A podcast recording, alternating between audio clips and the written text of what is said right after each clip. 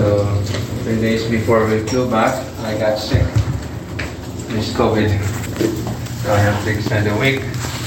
And I felt bit better then while still in Vietnam. But when I returned, when we returned in January 6, that's the beginning of my uh, terrible sickness. So I am up and about 95%, except with this annoying coughing. So please bear with me. You would hear not only my lecture, but my coughing also, every now and then. But one thing I can assure you, brethren, is that my doctor told me that since January 7, I was no longer contagious.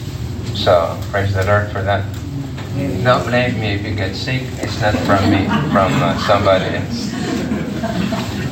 Well, Brother Bill, thank you very much for this opportunity. As he said earlier, I should not be the one speaking in the morning session. And uh, I became close with his brother since he came to our school or seminary. And he's maybe the most diligent brother, student in CBMS. The most diligent. And so fast. I tell you, I'm very strict in my school requirements, quizzes, exam, papers, and then especially as uh, for those who are taking uh, graduate programs, I'm uh, very strict in the submission.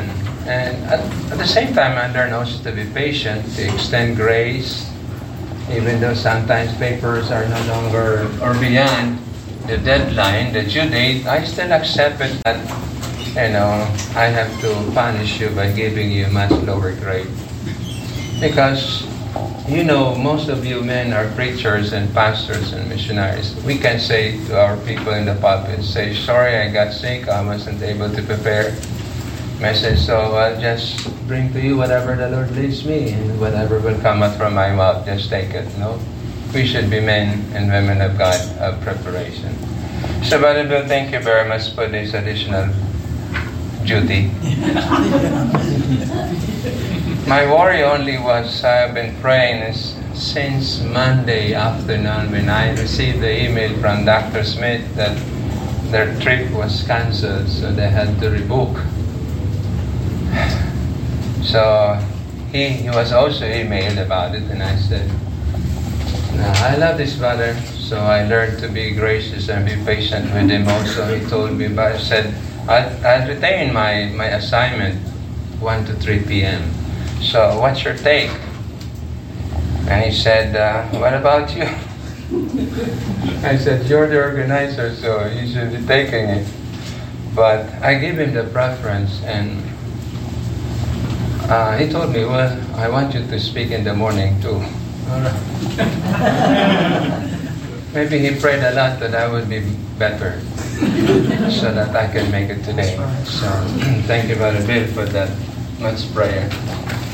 All right, I'm glad to meet everyone. Uh, I heard the names of uh, your members. So my topic, I believe you have a copy of it already. Okay, so your pastor asked me to put my picture, so that's why I put my picture. You're familiar with my lecture at CBMS. I hardly put my my picture in my uh, lecture notes, but uh, he required, he asked me to do that. Excuse me. So our topic is about handling the Word of God.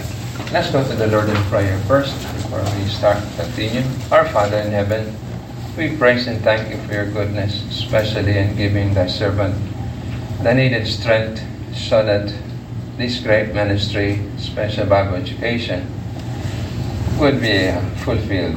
And I pray, Father, that you would uh, enable me in uh, elaborating, explaining these biblical truths as to how we handle the Word of God, that we may indeed be diligent first, having a ready heart and ready mind to hear the Word of God being expounded and uh, hopefully applied, and uh, that you would let your Spirit prevail upon everyone to say these truths, as Brother Bill said, listen, test, and try them, and then that hopefully as the Lord Jesus Christ, when he prayed to the Father, that the disciples would receive these truths. In Jesus' name, amen. All right, our topic is handling the Word of God. I originally designed it in the afternoon session for two hours, so I decided to elaborate it.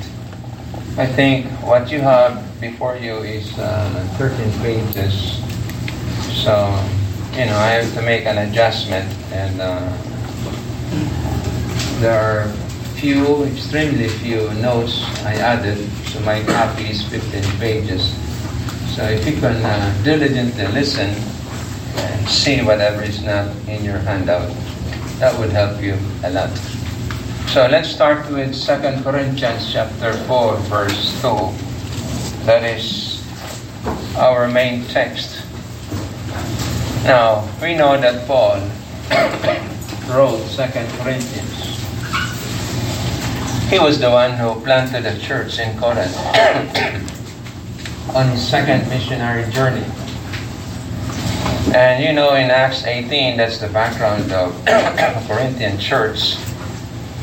And one of the reasons he wrote Second Corinthians was after he wrote the First Corinthians, he sent it to them, and then uh, he got some additional information that prompted him to write the second epistle.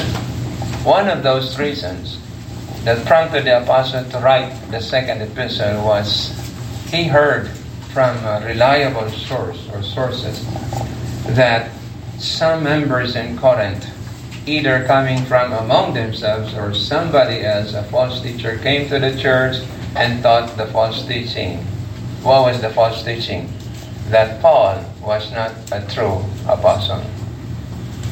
So that's one of the major reasons brethren, why he wrote the Second Corinthians. That's why chapter after chapter in Second Corinthians, he defended his apostleship. And there is another reason why he wrote it to follow up what the prescription or suggestions he gave to the church in Corinth pertaining to the discipline of church members. So you will see that too in chapter 2.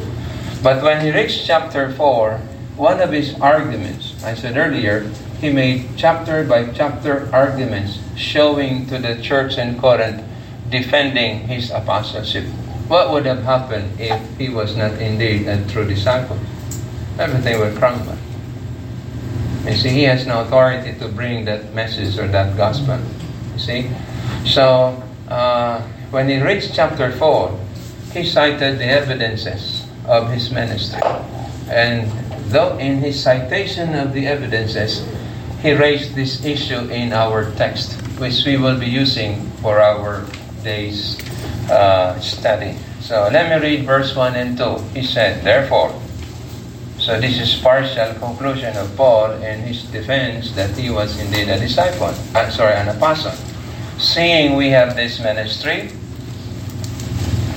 as we have received mercy, so a ministry is God-given work. It's not because we deserve it though we need to qualify for it. When you receive the pastorate, it's not because you have worked for it. Someone, as well as the church, who might have uh, screened and uh, examined you whether you are fit or not, serve as God's instrument. And of course, there are, there are minimum qualifications for a man to become a pastor, and you know that in 1 Timothy 3 1 to 8, Titus 1, verse 5 to 7.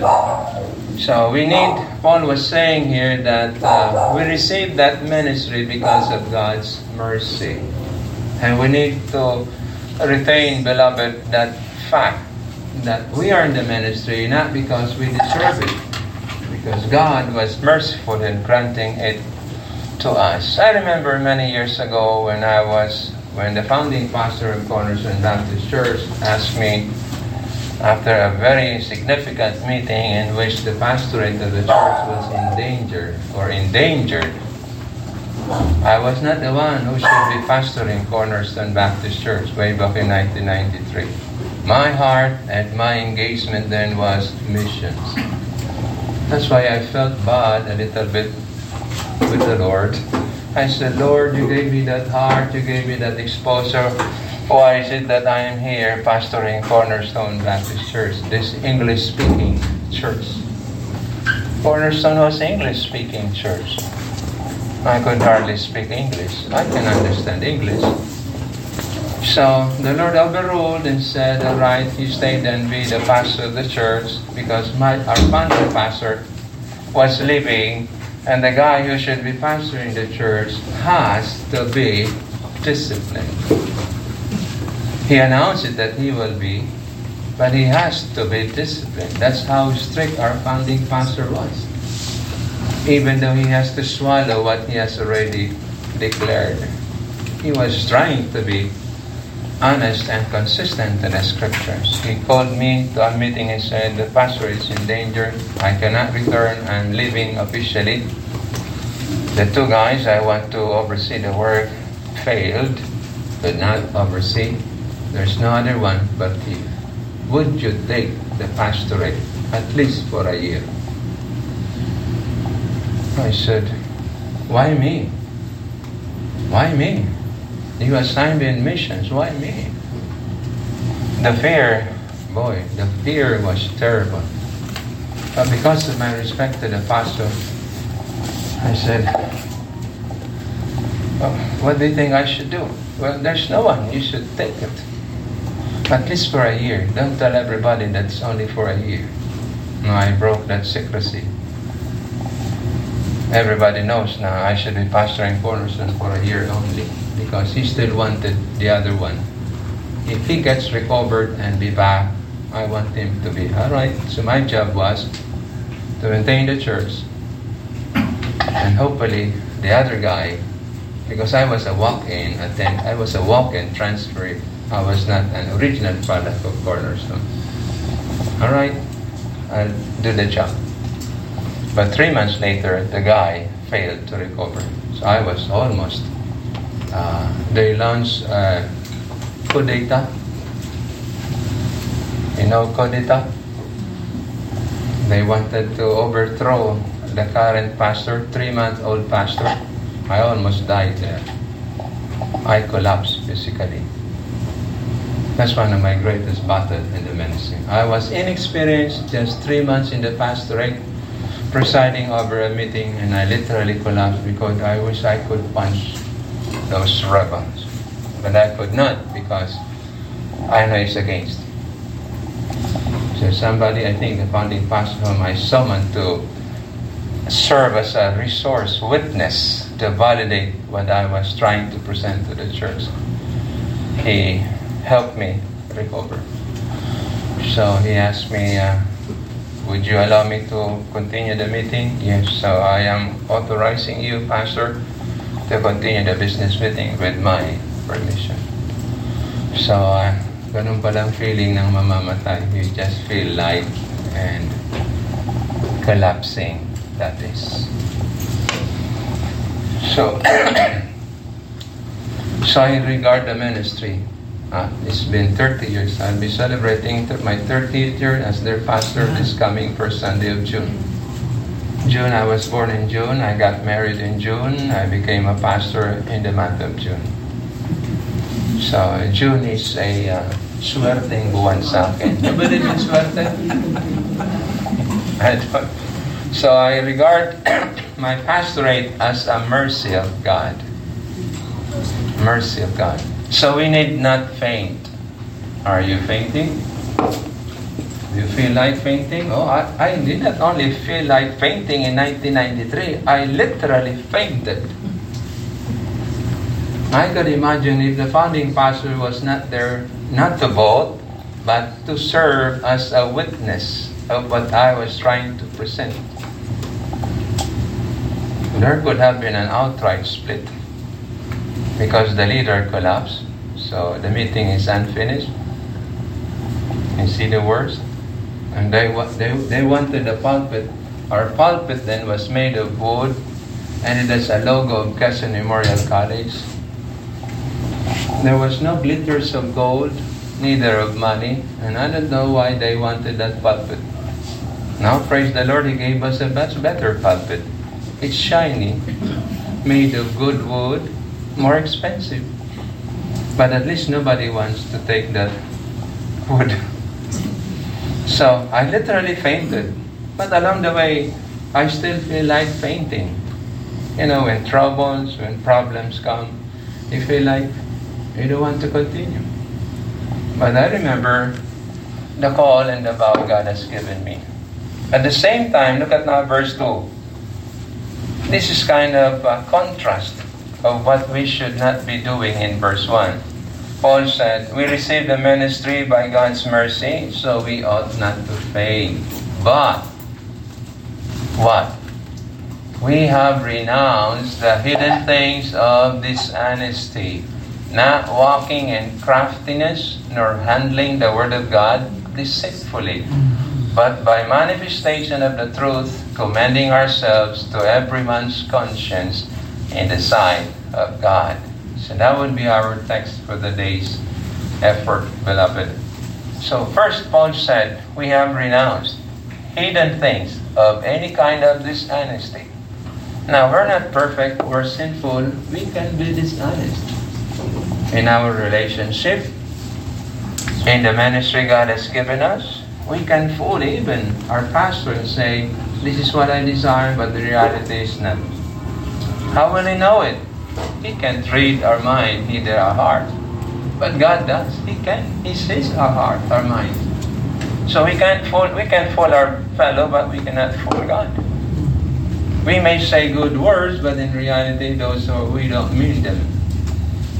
So Paul said, As for us, we have renounced anything that is dishonest. Relationally, and especially here, ministerially. We're not walking in craftiness. Craftiness, you know, is being, you know, using your skill to deceive somebody, not being uh, honest, with an ulterior motive. You see, Paul said we can be crafty, but we chose not to walk in that way. And then another, he said, Here is my focus, nor handling the word of God deceitfully. So Paul said, we did not handle the Word of God deceitfully. We exegeted the text. So what, what uh, Word of God he was referring to? Most of the books in the New Testament, those 27, were not written yet.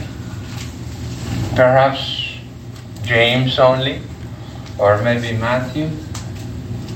Of course, John have never written yet at this point. Most of Pauline epistles were not written yet. So he was obviously referring to the Old Testament scriptures. You see, how do you exegete the Old Testament scriptures? So that you can avoid, you will be able to avoid mishandling them. So that's very important, brethren. And even though you handle the Word of God, you should handle it not deceitfully. So I will show you in these handouts, and uh, probably I have uh, eight, uh, eight principles by which principles that we need to know and be familiar. To many of you, these are refreshment. But I have applied that with in page in my handouts, page 6 to page 15. Probably in yours, that would be page 4. Am I right? Is it page 4? The illustration? Yeah, page 4 to page 13. So I have written those articles, page 4 to page 13, since August till this current month. The sixth month, I mean the August, the January issue has not been released yet probably this Sunday. So I have put them as an illustrations. I did not modify those articles. The very article we publish in our newsletter every month, I put it there. So please disregard the so-called, uh, because being the writer, I was speaking to my members on a month-to-month basis. So just disregard those, but if you want to understand properly the context, you will need that. But for time's sake, I just included them and then just get the most important section there because those are the illustrations of mishandling the Word of God. So I've given you six. Maybe I will discuss the last two this afternoon, the first four this morning. Or sometimes I will just, you know, rumble them. Not to confuse you, but to make you alive and awake so that you will not be left behind when the rapture comes. we are required to be awake, right? As the Jehovah's Witnesses awake, we sing. So, that's my interest, not handling the Word of God deceitfully. The contrast is manifestation, that is disclosing, showing before your auditors or listeners the truth, commending ourselves to every man's conscience in the sight of God. Now, Paul is speaking to the Corinthians. Those are people, believers. And yet he was aware that God is seeing him. Most of the time, men of God fail or fell from their ministry because they cease to realize that God is seeing and watching them. So uh, most of the time we say, nobody's here, I can get away with it. No, God is seeing you. Does God see us if we are studying or not? Throughout the pandemic, our seminary, and that's the only time I thought of because some members suggested I've never taught live streaming or online. I didn't like it. Speaking to the recording machine, seeing only one or two people. So I'm a in-person uh, teacher, but I have to adjust, and I say, if I don't work on it, how long will this pandemic be? So I praise the Lord I produce a lot of research, biblical research works, that many of you have benefited from it because way back in March, the lockdown, uh, I, I worked heavily because you don't have to travel, so I have no trouble going for teaching. So I spent most of my time. You can't go out, conduct Bible study. I spent most of time researching, studying, preparing for the material. So I praise the Lord, I was able to teach 2020, 21, first year, second, third year, average of 27 courses, all online. So I praise the Lord for the pandemic. He gave me a lot of time uh, studying His Word so that I could not, I would not handle the Word of God deceitfully. Why do we have to handle the Word of God not deceitfully? First, this is not ours. This is God's. You know, the original, the earlier Hebrews were so ritualistic.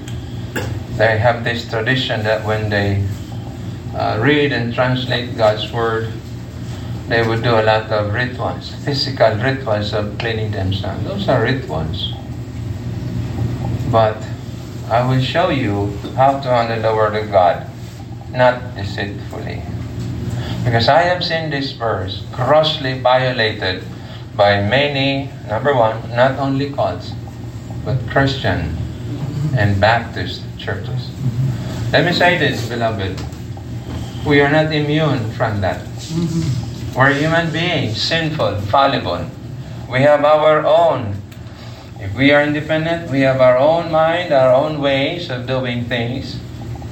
And traditionally, we have heard, we read, we obtain either out of friendship, out of comfort, near to our heart. As human being, we need to satisfy our stomach. We hold, we held to those precious teachings and practices. But what if those teachings do not have biblical basis? Or what if the basis is a product of mishandling the scriptures. Are you ready to renounce them? As Paul said, we have renounced. Nothing wrong with tradition, as Paul said, so long as that tradition is biblical. All right, so let's go now to the first principle. Uh, I believe page two. The first principle I would like us to learn is that we need to realize that God used human spoken languages to record His words. Now, just in case you need clarification, just raise your hands. If you feel sleepy, just raise your hands. At least I will pause for a while. Uh, otherwise, this is not the time to pray. This is not neither a time to sleep, but this is the time to study. We don't like to study, right? We love to fellowship, not study, I tell you. My body, my heart dictates me, oh, you're too much in study. You see, you get sick. But when this brother told me, I was lying on bed, and then when he asked me, when was it when you asked me to handle the afternoon? I was here already in Manila. Just this He, he, he, he is the culprit. He organized this. I never thought of this. My job only was to, you know, as a host and fetch and be a good, hospitable person as a church to the guest. Dr. Smith, his dad, Brother Rick Hendricks, and this brother Ricky. Get them from the airport, bring them to downtown, attend to them, and just bring him to speak in our new mission site tomorrow, and then preach in our church. And he said, Can I also invite the Hendricks to come over? Sure. Oh, by the way, I plan to have for them an event on Friday. I said, no, no. All right, that's your undoing, go for it. But never thought that he would bring me in. He gave me additional tasks, and my hands are already full, and I was in sickness. So I, when he informed me about that, I had, excuse me, a hard time on my bed. So I had, my wife knows this, so I took my laptop and began to, when I am able, so I was able to work two to three hours in the morning and the afternoon. And when I was sick, I had six consecutive days I could not sleep. So on the seventh day, I asked my doctor, please give me sleeping aids. I know I will break down if I could not sleep. Six consecutive nights I could not sleep. I want to sleep. I wanted to sleep. The longest I could sleep would be one hour. So, you know, in that condition, you have nothing to do but I would read my Bible after 30 minutes. I feel sleepy, I could not sleep. So, next thing I will do is pray. And I became more prayerful when he asked me, Would you speak in the afternoon? You know, as a teacher, you don't reject your student. Yeah. Especially the most diligent student. So maybe very soon, I would not be surprised if this brother would receive his terminal, one of his terminal degrees. He's very diligent. And uh, that should be an encouragement to all of us. Amen, man? Amen. Oh, you don't like to say amen to none. Because when you say amen, you should be like him too, right? All right, let's go down to the first one. The Lord used human spoken languages. So, what language did God use in recording the Old Testament? Hebrew. Okay? What language did God use when God recorded the New Testament? Joseph. You know that? You can say pass. What language? What language? Yeah, you're right. Greek. Hmm. And the Lord did not use the language Greek, and you know Alexander the Great. That's one of his greatest contribution. He ruled the world for only 11 years, but he left the world with a greater influence, the Greek language.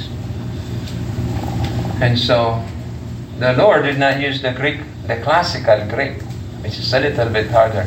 He used the common, we call it koine, K-O-I-N-E. Don't worry to memorize that. The common Greek that was understood by the common and even the less educated people. So Greek became the common language throughout the Roman Empire. And later on, Rome will defeat and conquer what Alexander the Great has accomplished. So those are the languages. Now, if you're a Hebrew, you would not have a hard time reading the Hebrew because that's your first language. If you're a Filipino, that's a little bit hard. Right? So, um, So in the Philippines, we have many languages. We have here Ilocano. What's your language, Pastor Eric? Bisayan or Boholano? Uh, you are from Bohol, so I am Bicolano.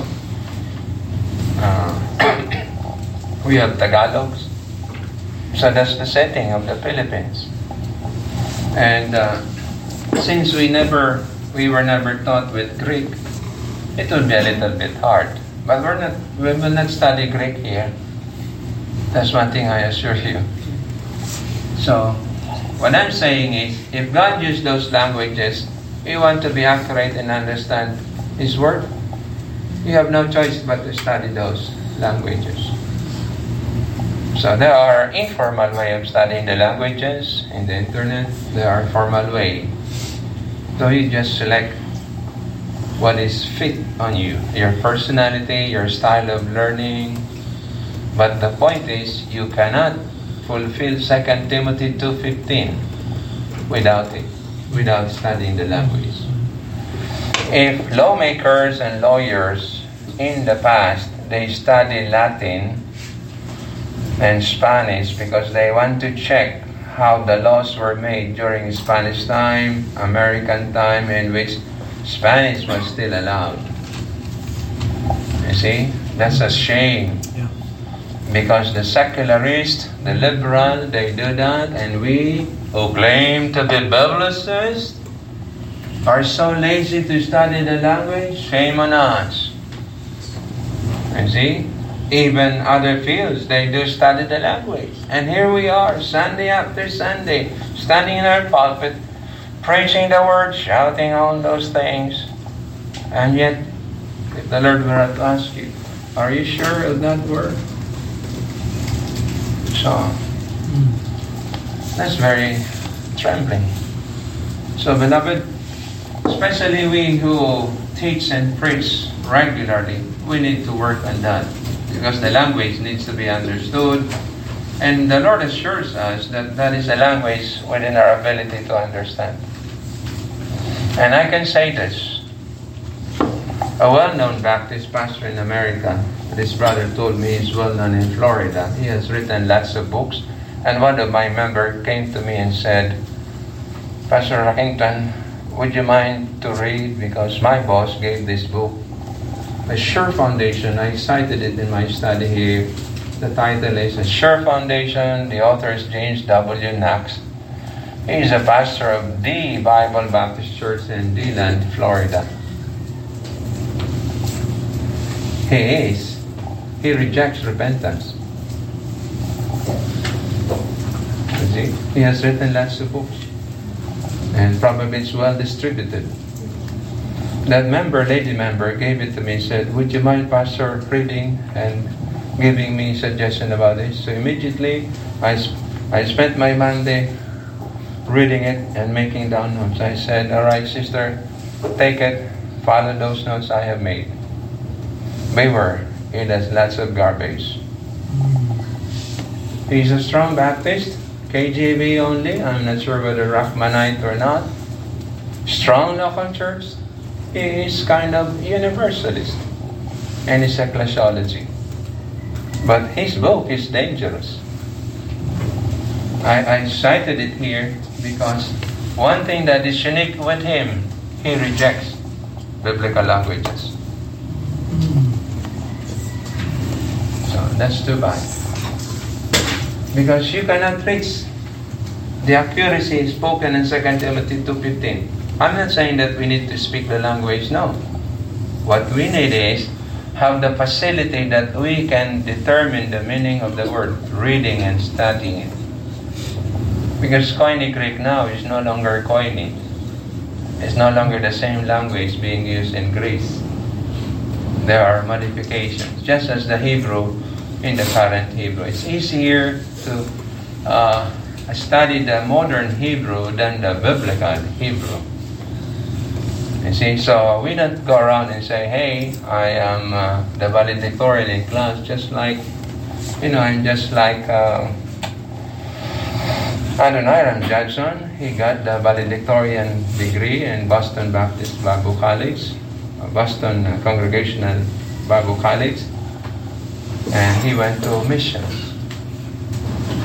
That's why he was able to conduct. He produced a uh, Burmese grammar, Burmese English dictionary, and translated.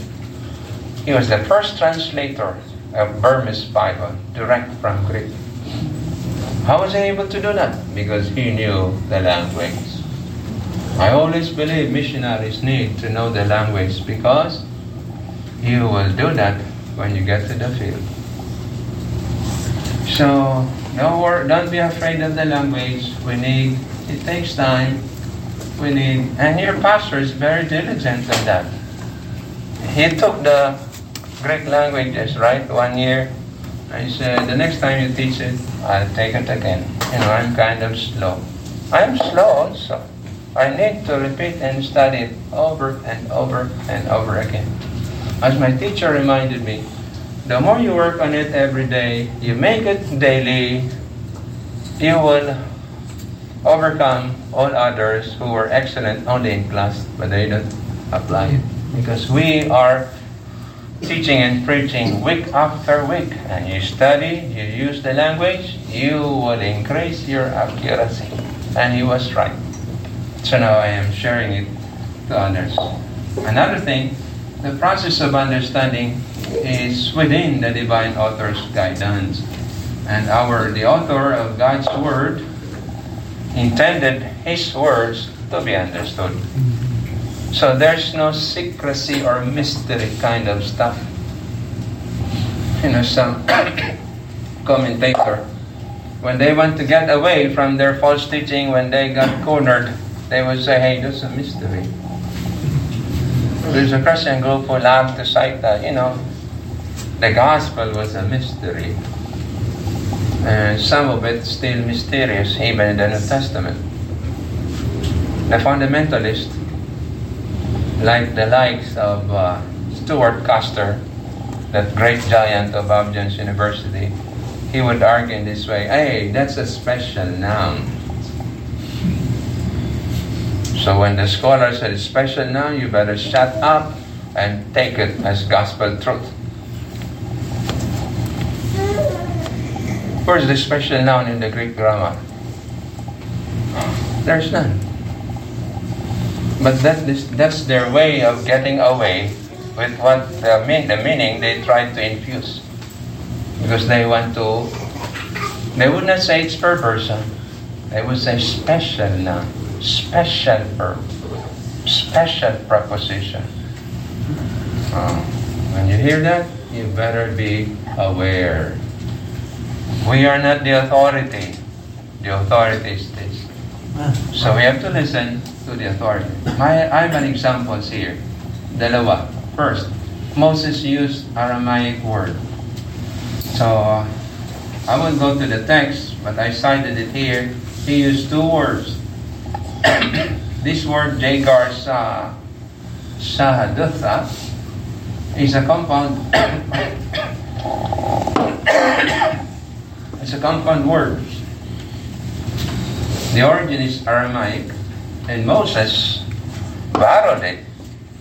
So that means there was no such word in Hebrew. By borrowing, he transliterated the Aramaic word, though Aramaic is very close with Hebrew. There is only a very slight difference. However, Moses was honest. Uh, the meaning is a heap of witness. So you see two words. Jeremiah also used it in 10:11, especially more Daniel, much longer. From chapter 2 to chapter 7, the word Syriac there means Aramaic. So Daniel, of all the New Testament writers, was the unique by looking at he used 2 to 7. That's virtually 5 chapters. Why? Remember Daniel's background. He was a Hebrew. He reached uh, Babylon when he was around 15, 16 years old and stayed there until past 80. Now, Aramaic was the lingua franca, or we can say the commercial language common among the whole world then. So the Hebrews, when they were exiled, they had to learn the language. So they learn it in daily dealings.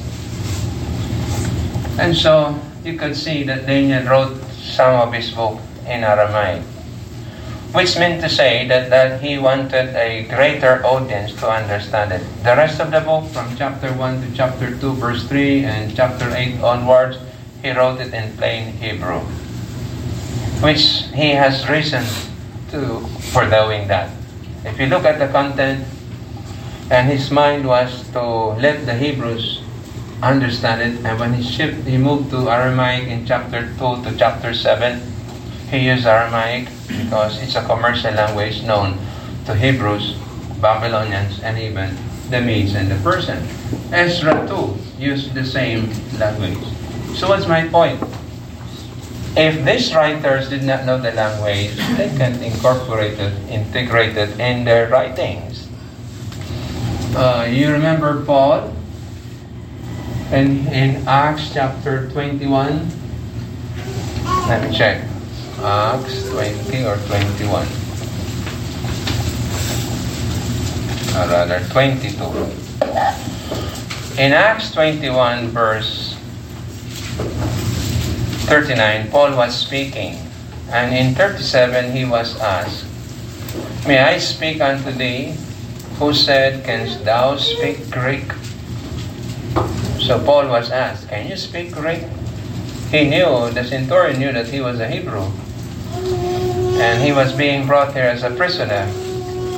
And he said, Are not thou that Egyptian? So others thought he was an Egyptian. So which before these days made an uproar and led us out into the wilderness 4,000 men that were murderers. But Paul said, I am kind of a man. I'm not an Egyptian. I'm a Jew of Tarsus, a city in Cilicia. And when he had given him license, Paul stood on the stairs, beckoned with hand unto the people. When there was made a great silence, he spake unto them in the Hebrew tongue. So you see the fluency of Paul in shifting from Greek to Hebrew, Hebrew to Greek.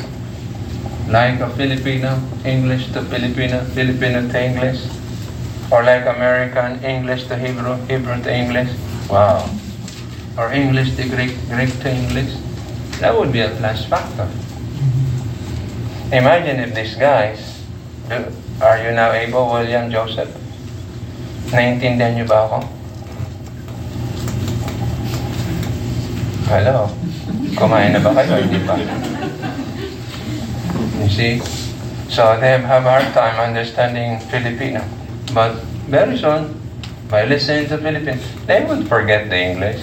It's been embedded there. They won't. I remember the Balanzos. The two children were so fluent now in Greek, uh, sorry, in Vietnamese. And they helped me a lot in the field of grammar in the work of translation. Because we started a translation work, so it's a long project. I know the grammar, the Greek, the syntax.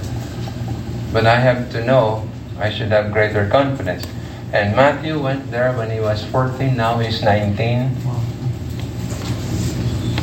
And some Vietnamese mothers said, You stay here, you marry Vietnamese girl, you're so good, you speak Vietnamese good already after five years. The sister, who was there when he was maybe 9 or 10, now she is 14, is much more fluent. She's only a little bit shy than Matthew always go, go, go. But the girl is shy type, but more fluent and grammatically correct. We have a Vietnamese pastor that he said, yeah, they're right, Pastor Rakington, they're right. So he is affirming their uh, grammatical correctness. Imagine that five years, five years only. I've been there for the last 10 years. I would learn some Vietnamese and then I would forget when I return. So when I return again, I could hardly remember. Why? You are not using it daily. You see?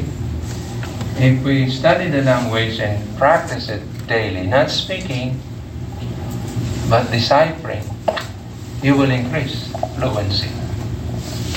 So, Paul, you see there, and let me cite another, Mark. Mark uniquely used Aramaic words in his narrative, and always provided a meaning in Greek. So I've given you examples. One, in chapter 5, verse 41, the phrase Talitha Kumi means damsel arise. In Hebrew, instead of Talita, most of the time Tabitha. So just one letter difference. In 734, Ephphatha is one word, but in English, two words, so that's also a compound word, means be open. If you look at the text and the background, you will see that those words do not have in Hebrew, sorry, in Greek. So what did Mark did? He took the Aramaic word and trans, you know, quoted it, but he provided the meaning in Greek. Satina translated. You see, I discovered this, brethren, that transliteration is an inspired biblical method. I have many examples I can show you maybe some other time, both in the Old and in the New. I cited to you Moses, Jeremiah, and Daniel, and Ezra. Some of them transliterated the word. But I discovered too that in the New Testament, Mark did the same. So, where do you think did Mark learn from that? Of course, from the Old Testament, because the Old Testament was ahead. So that assures us that Mark was not just a Christian who just, you know, prayed a lot and then trembled and began to write the gospel. No. He was a disciple at first by Paul, Barnabas, then Peter. You know, he screwed his life, he messed up when he quitted. Barnabas took him again, and Peter discipled him. So at the end of the day, after around 12 to 15 years, Paul, towards the end of his life, recommended John Mark. Timothy, take John Mark. He is, in parenthesis, now profitable for the ministry. But you know, 12, 15 years ago, he was not like that. You see, Paul was very strong. You quit, you will be left behind. You cannot join the rapture.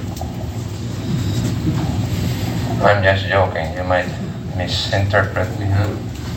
Anybody? Wala naman. No, I'm just joking. See, it's cold now. And you might, you know, your brain may not be working anymore. So I just want to be sure that you're with me. So Mark used the Aramaic words, and we have all these references, class. And he used the method, he patterned the Old Testament practice of transliteration. That's why when uh, I was in Vietnam, I reminded them that we have a problem, Pastor Ravitan. We don't have that word here in Vietnam vocabulary. All right, so I have my two existing Bible versions in Vietnamese. The one that was made by a British missionary in 1930s. The second one is made by the Roman Catholic Church. So I said, look at them. This is right. They translated, transliterated the words that were not in your vocabulary. So are we going to imitate them? That's not a strong ground. So I cited to them some passages. Look at these passages in the Old and the New. Oh yeah. So they realized. You see, transliteration, transliteration is a biblical method. Because no language is perfect. Uh, doesn't necessarily mean that languages, language evolves. We now believe in evolution. For instance, some English words commonly used in England today are no longer used. And we have that in our KJV Bible. But, but you're not, you cannot say that that is wrong. Because you cannot fault the translators 400 years ago who did not know that 400 years later that word will no longer be used. That will now be our responsibility. But we stick to this KJV because of the TR and Masoretic text issues. Those are non-negotiable. You see? So that's the job of the preacher now. Alright, beloved, this word, according to original, means this. So that's the job of exegete, teacher, and preacher. The work of the first two is not the same sa work now, translator. Translator does not interpret. You just have to translate the exact word available to the receiver language. If there is no such word, translate the rate. You can make you can try it in your local language. All right, let's go to principle number 2. Sound interpretation is the basis of sound doctrine and practice. When I say sound, footnote 3, this pertains to the inspired hermeneutical principles of interpretation as revealed in scriptures, as well as those regarded as commonly used in the treatment of literature. Note the word inspired. There's no hermeneutics that is inspired. I repeat, hermeneutics is this. Some call it science. I would prefer to call it art of interpreting the written literature. If you study linguistics, some of our principles are commonly used in the field of linguistics. When you study phonetics, Adoniram Judson was expert in phonetics. That's why he was able to compose in 1830s the Burmese grammar. And you can write the grammar. There's no existing one. So he used phonetics and write every word and confirm with the people whether that word is accepted by everybody. So he constructed a grammar from nothing. One of those methods is phonetics. Phonetics trained people are very good in listening. So non-phonetics people are very good also in praying. So I said inspired because there are inspired hermeneutics like the rule of context. Uh, you can see a lot of them in the Old Testament. Okay, transliteration is a good, is an inspired principle. So many of you know hermeneutics, but we need to soundly apply them so that when you exegete the scriptures properly, accurately, that will be your basis of constructing doctrine. And then the doctrine will be your foundation in practice.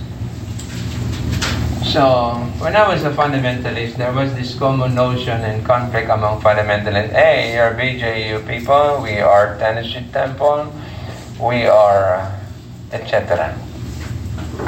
We agree in the majors, we have to disagree in the minors, such as what? Music. You guys are more, you know, solemn. We from Midwest, you know, we want more country-like kind of music.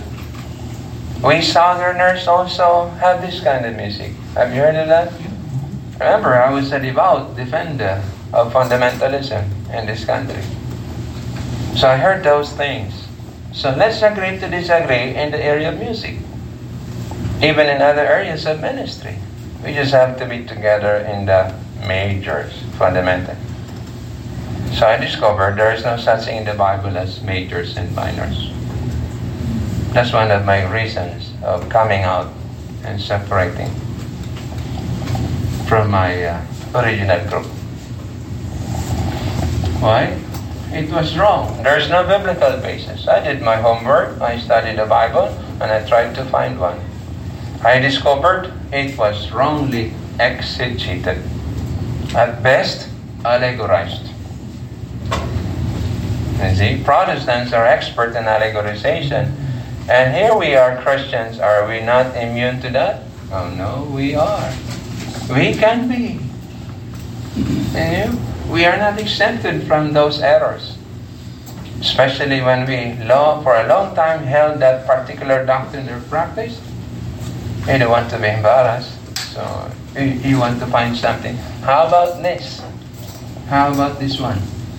So, some errors are due to unsound interpretation of the scriptures. So therefore the doctrine is questionable and even the practice. So let's consider these two passages. Ecclesiastes 7.16. I would ask some of you to read it and uh, help me.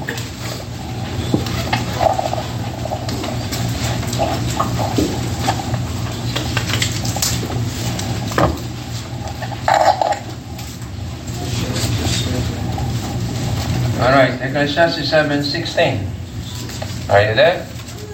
So, any courageous man to read it? Brother RJ, JR? RJ. Okay. Ecclesiastes 7.16 Be not righteous overmuch, neither make thyself overwise. Why should shouldest thou destroy thyself? All right, so did you understand it? Huwag kayo masyado maging uh, matuwid. Yeah, that's the thing. Text. Uh, huwag kayo masyadong magpaka dalubhasa. Lalo, yung Biblia yan, marami nasisiraan ng bait niya. And then, kasi, bakit mo sisirain ang sarili mo? So I'm doing a quick translation in Filipino. Be not overmuch wicked. On the other hand, alam mo, you know, we're human beings. There's nothing wrong and, you know, from time to time you commit mistake. But don't be overly wicked. When you receive gifts, money, money, money, don't be masyado kasing garapali, gahamang ka.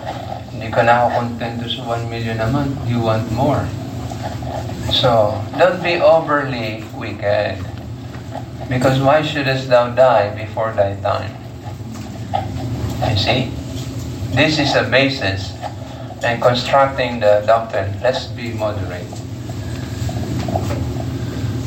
That's the plain text. If you take the text as it is, without regarding the entire Ecclesiastes, the reason and the purpose of the writer Solomon, you will conclude at that. And the same in other passages.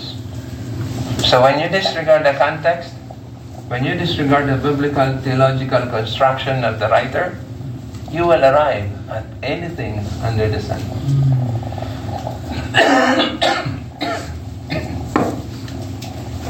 All right, let's go to another one. Isaiah 3:12. So I'm starting to annoy you, annoy you. Just disregard my coffee.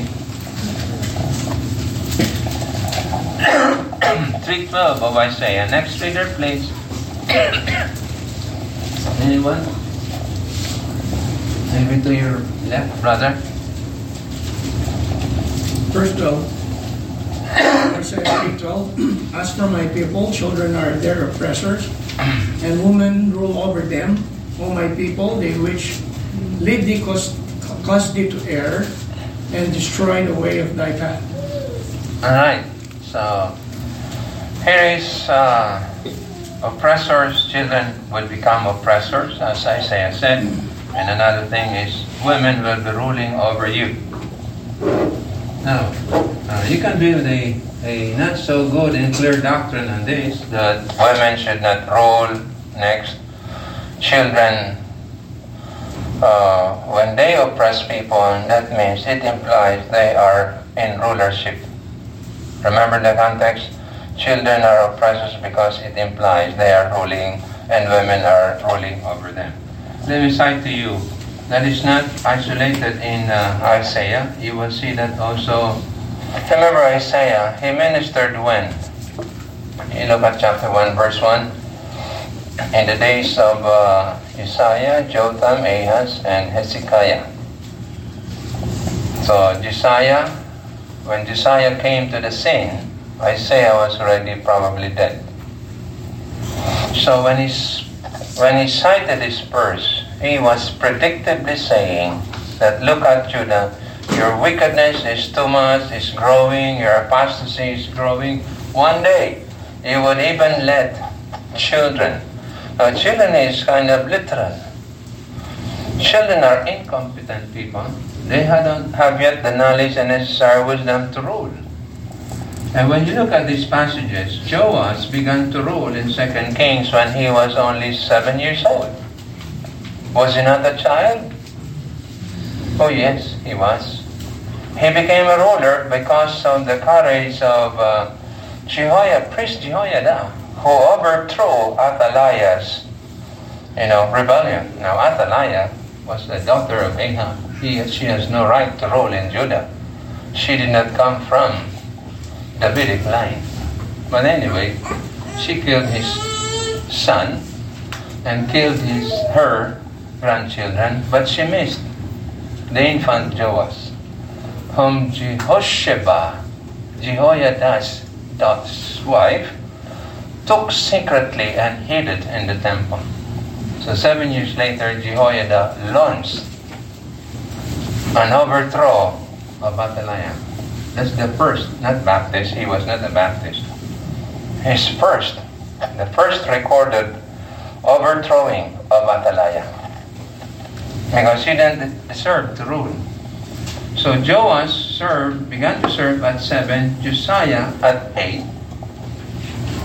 And if you look at uh, the last four kings after Josiah, like Jehoahaz, he was only around 18 when he ruled. And then he was, he ruled for three months, he was overthrown by the Egyptian and they replaced him with Jehoiakim, the older one. He was 25. Well, let me correct myself. He was, Jehoahaz was not 18, he was 21. 21. And then he was removed by Egypt and replaced by Jehoiakim, 25. And then after 11 years, he was replaced by uh, Jehoiachin, who was also 18 years old. And after three months, he was overthrown by the Babylonian and replaced by Zedekiah at the age of 25. What can you expect from those days? 225, 118, 121 years old. Those are the clear biblical theological fulfillment of what Isaiah was saying. Hey Judah, if you don't repent, I tell you, one day you will allow children to rule over you. And it did happen. Now, was God saying that you should not rule? I mean, those people? No, they have the right because they were the one next in line. But the reality was, they were too young and incompetent. But that's, that's the rule of monarchy. You see? So what Isaiah predicted in chapter 3 as part of apostasy of Judah was fulfilled. Alright, let's go to the next. Women ruled over them. So who were the women who ruled over uh, Judah? Remember, Isaiah was ministering to Judah. Only Athaliah. Why did he say women? That's plural. In the Hebrew, it's plural. You see? So who else? None. Only Athaliah. Of the 19 rulers, pang 20 si Athaliah ng Judah. 19 men, one woman. That's why Jehoiada overthrew her because she ought not to rule. She was not qualified from the very beginning because she was not from the line of David. So you see, God approved Jehoiada's act to bring in the line of David in the person of Joash. Well, let's go back for a while. You remember in the days of the judges, who was the woman who ruled over Israel? Deborah. She was not just a prophetess.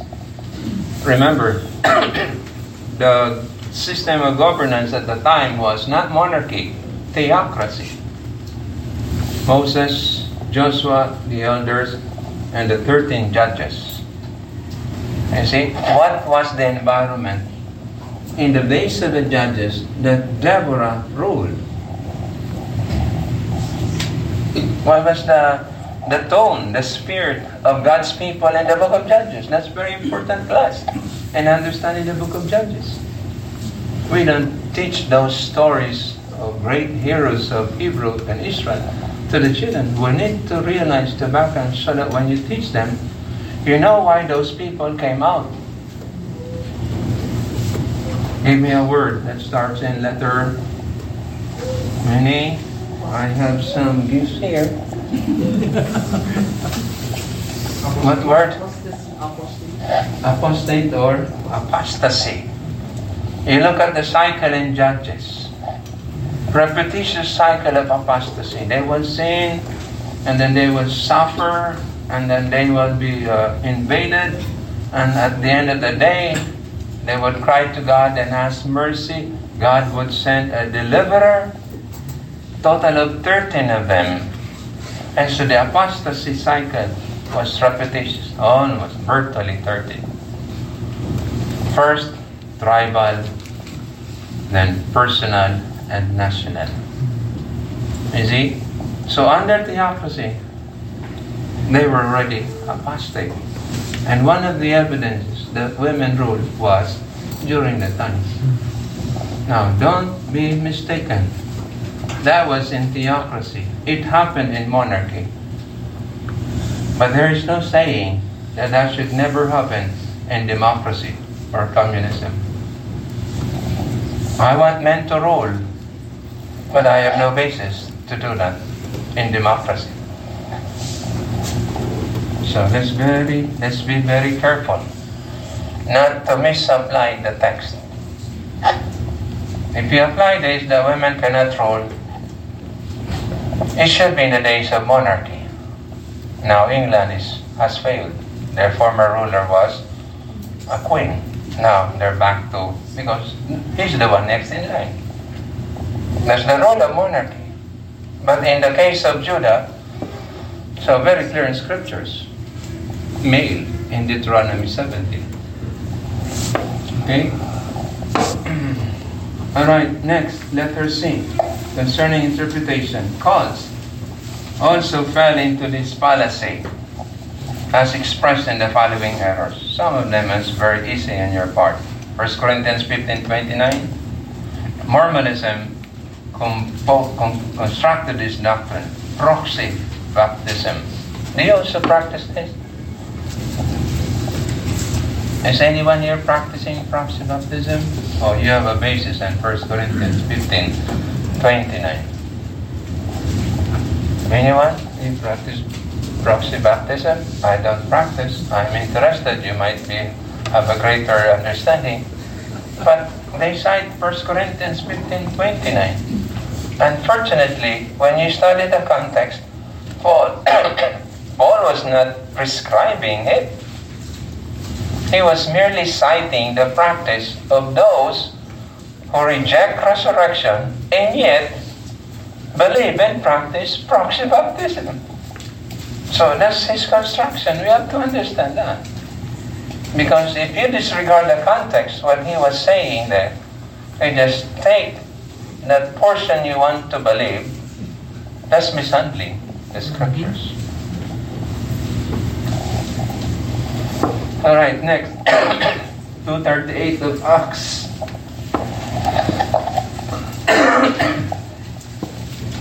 Is there a way, brother?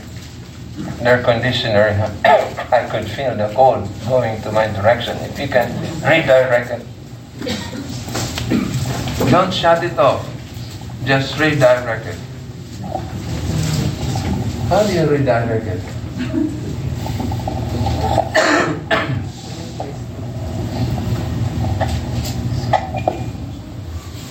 Don't shut it up, brother. Uh, I wasn't trying to. I might fall asleep in it.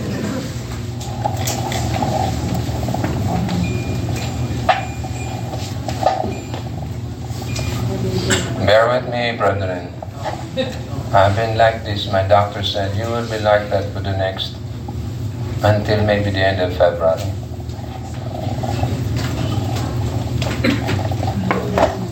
Oh, praise the Lord, at least that's two months. Ah, six months. You had six months? Yeah. So, salamat sa Diyos. Least two months lang. Alright, that's better. Alright. Look at Acts 2.38. This is common passage to many of us. And many cause love this passage too. Alright, 2.38 says, Then Peter said to them, Repent and be baptized, every one of you, in the name of Jesus Christ, for the remission of sins, and you shall receive the gift of the Holy Ghost. Now, I can cite to you the fourth ones believe this, the baptismal regenerationists believe this, and then go back to the word repent with another group. Just remind me if I miss it. Alongside Mark 16:16 is another clear passage that many call cite as a basis for baptism being a necessity for salvation. Why is that? Because 16:16 of Mark clearly says, "He that believeth and is baptized shall be saved." Okay, so they won't read the other half because that will weaken the baptismal regeneration. When you say this for the fourth ones, they will just cut the verse. Why? Because this, the next sentence actually clarifies any potential misunderstanding. Potential. There's no mis- there's no confusion in the first sentence. But some may be may misconstrue it, so the next sentence will put to end any potential. Why is that? Salvation is this is salvation passage. Deliverance from going to damnation or hell, going to heaven. And the second verse, sentence clearly says, He that believeth not shall be damned. So, you can also use this and believe only. I highly recommend that. If you reject repentance and believe, believe only, this is a good verse. Until you go to other passages. So hold on, don't be so conclusive yet. But this is a good verse if you believe in believe only, no nothing else. So let me clarify. Belief is requisite here. And why is baptism stated here? And if you don't believe and you don't get baptized, you will be you will not be saved. But if you don't believe, you will be damned. So what makes a person go to hell? Not believing. Okay? Now, only the problem is, what will make a person get saved? Believing and getting baptized. So, very close on baptism. Okay, so if you do not understand properly the text, you can make the conclusion. Now, how do you handle such passage that is a little bit uh, kind of difficult? Okay, it's good not to make conclusion yet. Look at how the writer used the same word in other passages, because usually a writer will use the same verse. He may use it differently, but he is unique. He has his own vocabulary. And the next thing is you compare the same word with other writers. See?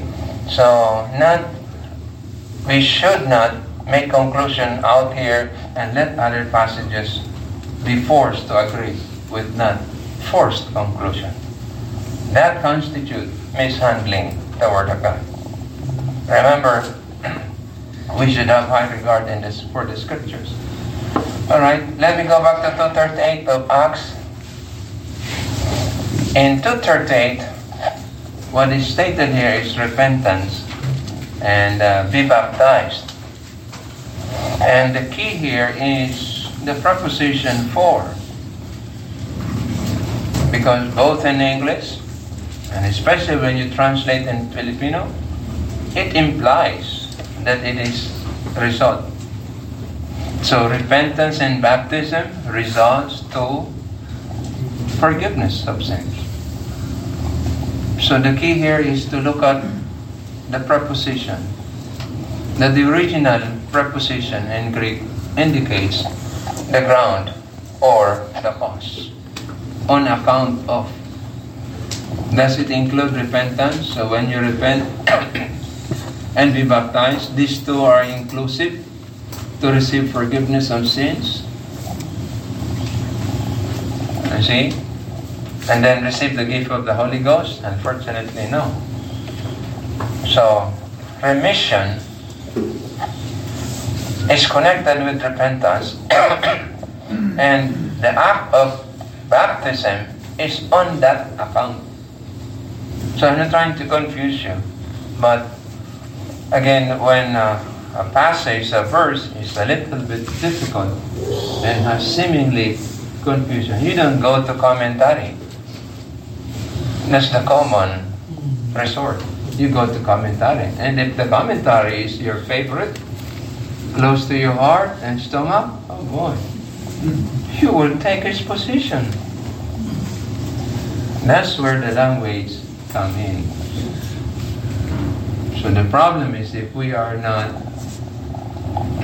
learned, not well taught, we were overwhelmed by laziness factor, you know, as human being, you will never be able to sort the difficult portion. You have no way to go but resort to commentary. And if you have no, you are lacking in skill, how will you sort out and judge the validity of a technical commentary? When I say technical, commentaries who use biblical languages. Now, uh, I understand if you come from the group who don't believe in languages, you will not like me. But I assure you one thing, beloved, you will be wrong. You will not arrive and obey a fulfill 2 Timothy 2.15. Alright, let's go now to C.3, Acts 20, 24. Let's try this true gospel. Have you heard of the word gospel?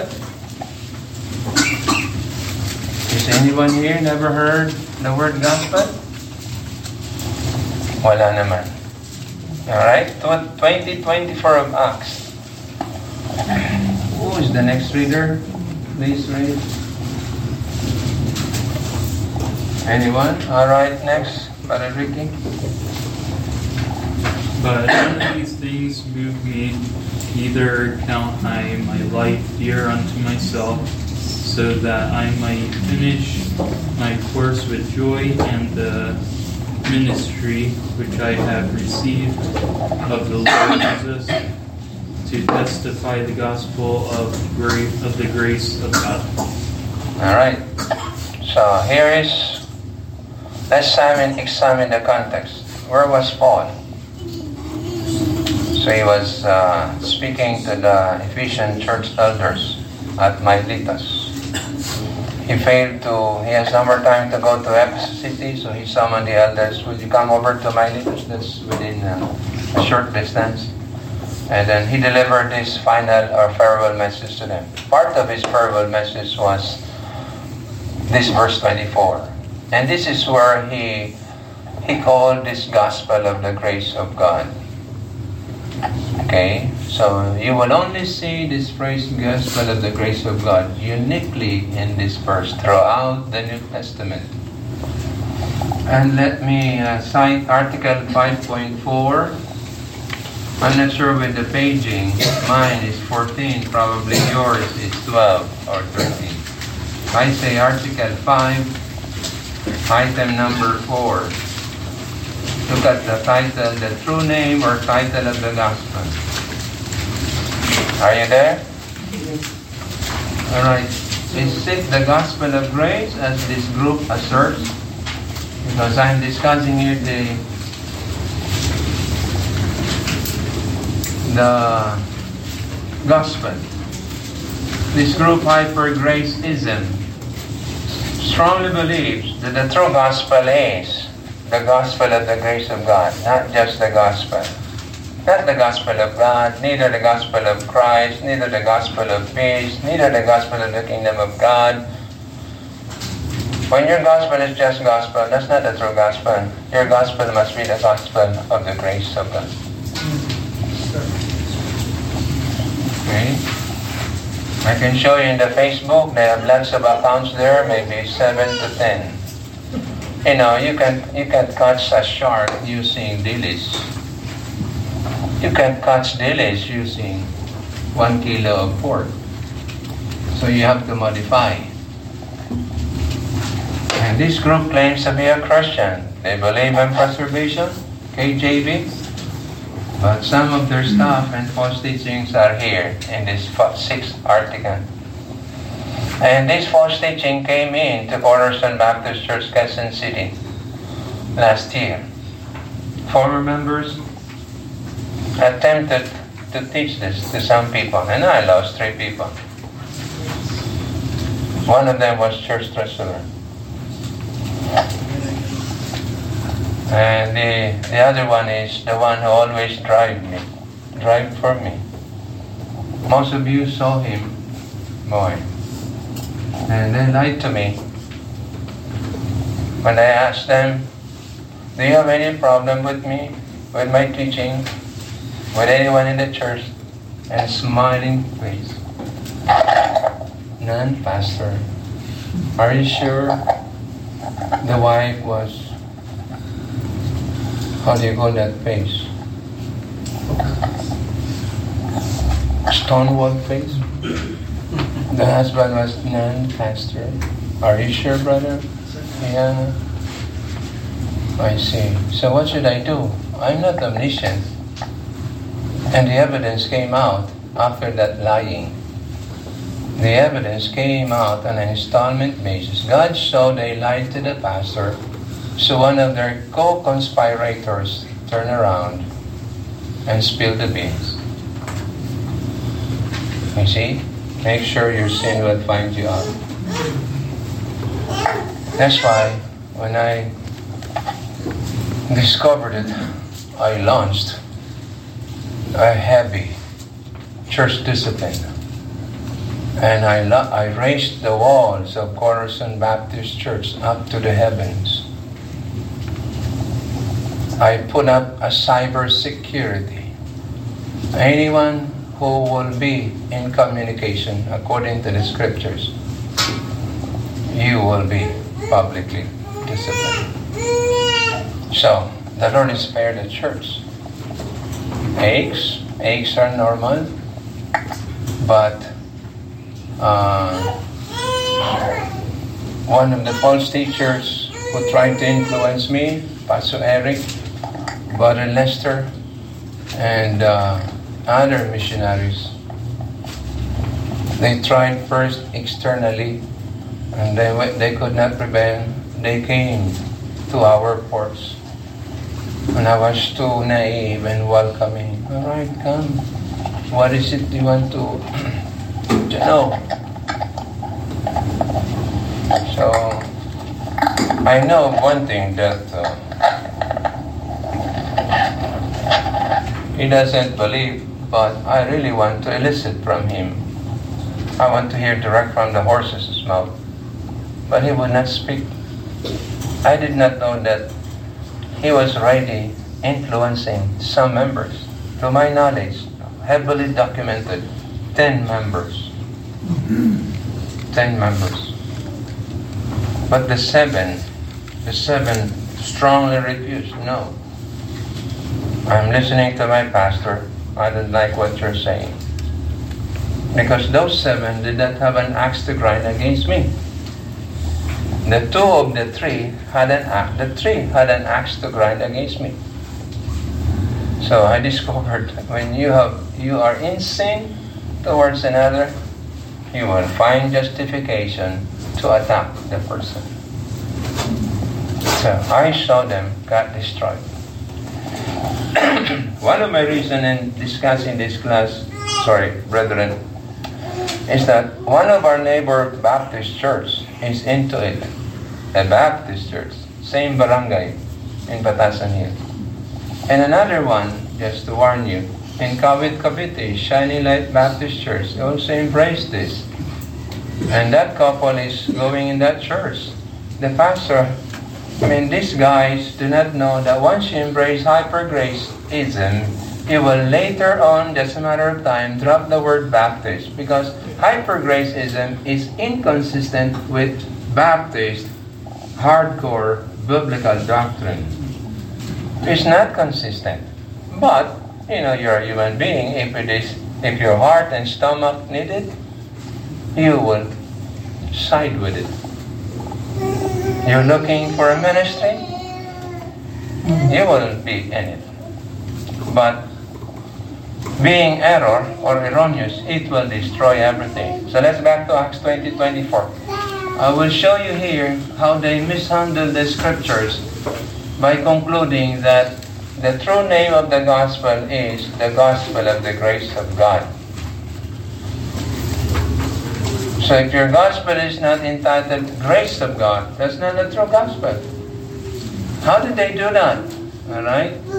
So I cited Acts 20. They also cite Romans 15, 15 to 16. Let's take a look at Romans 15, 15 to 16 and see if the same title is there.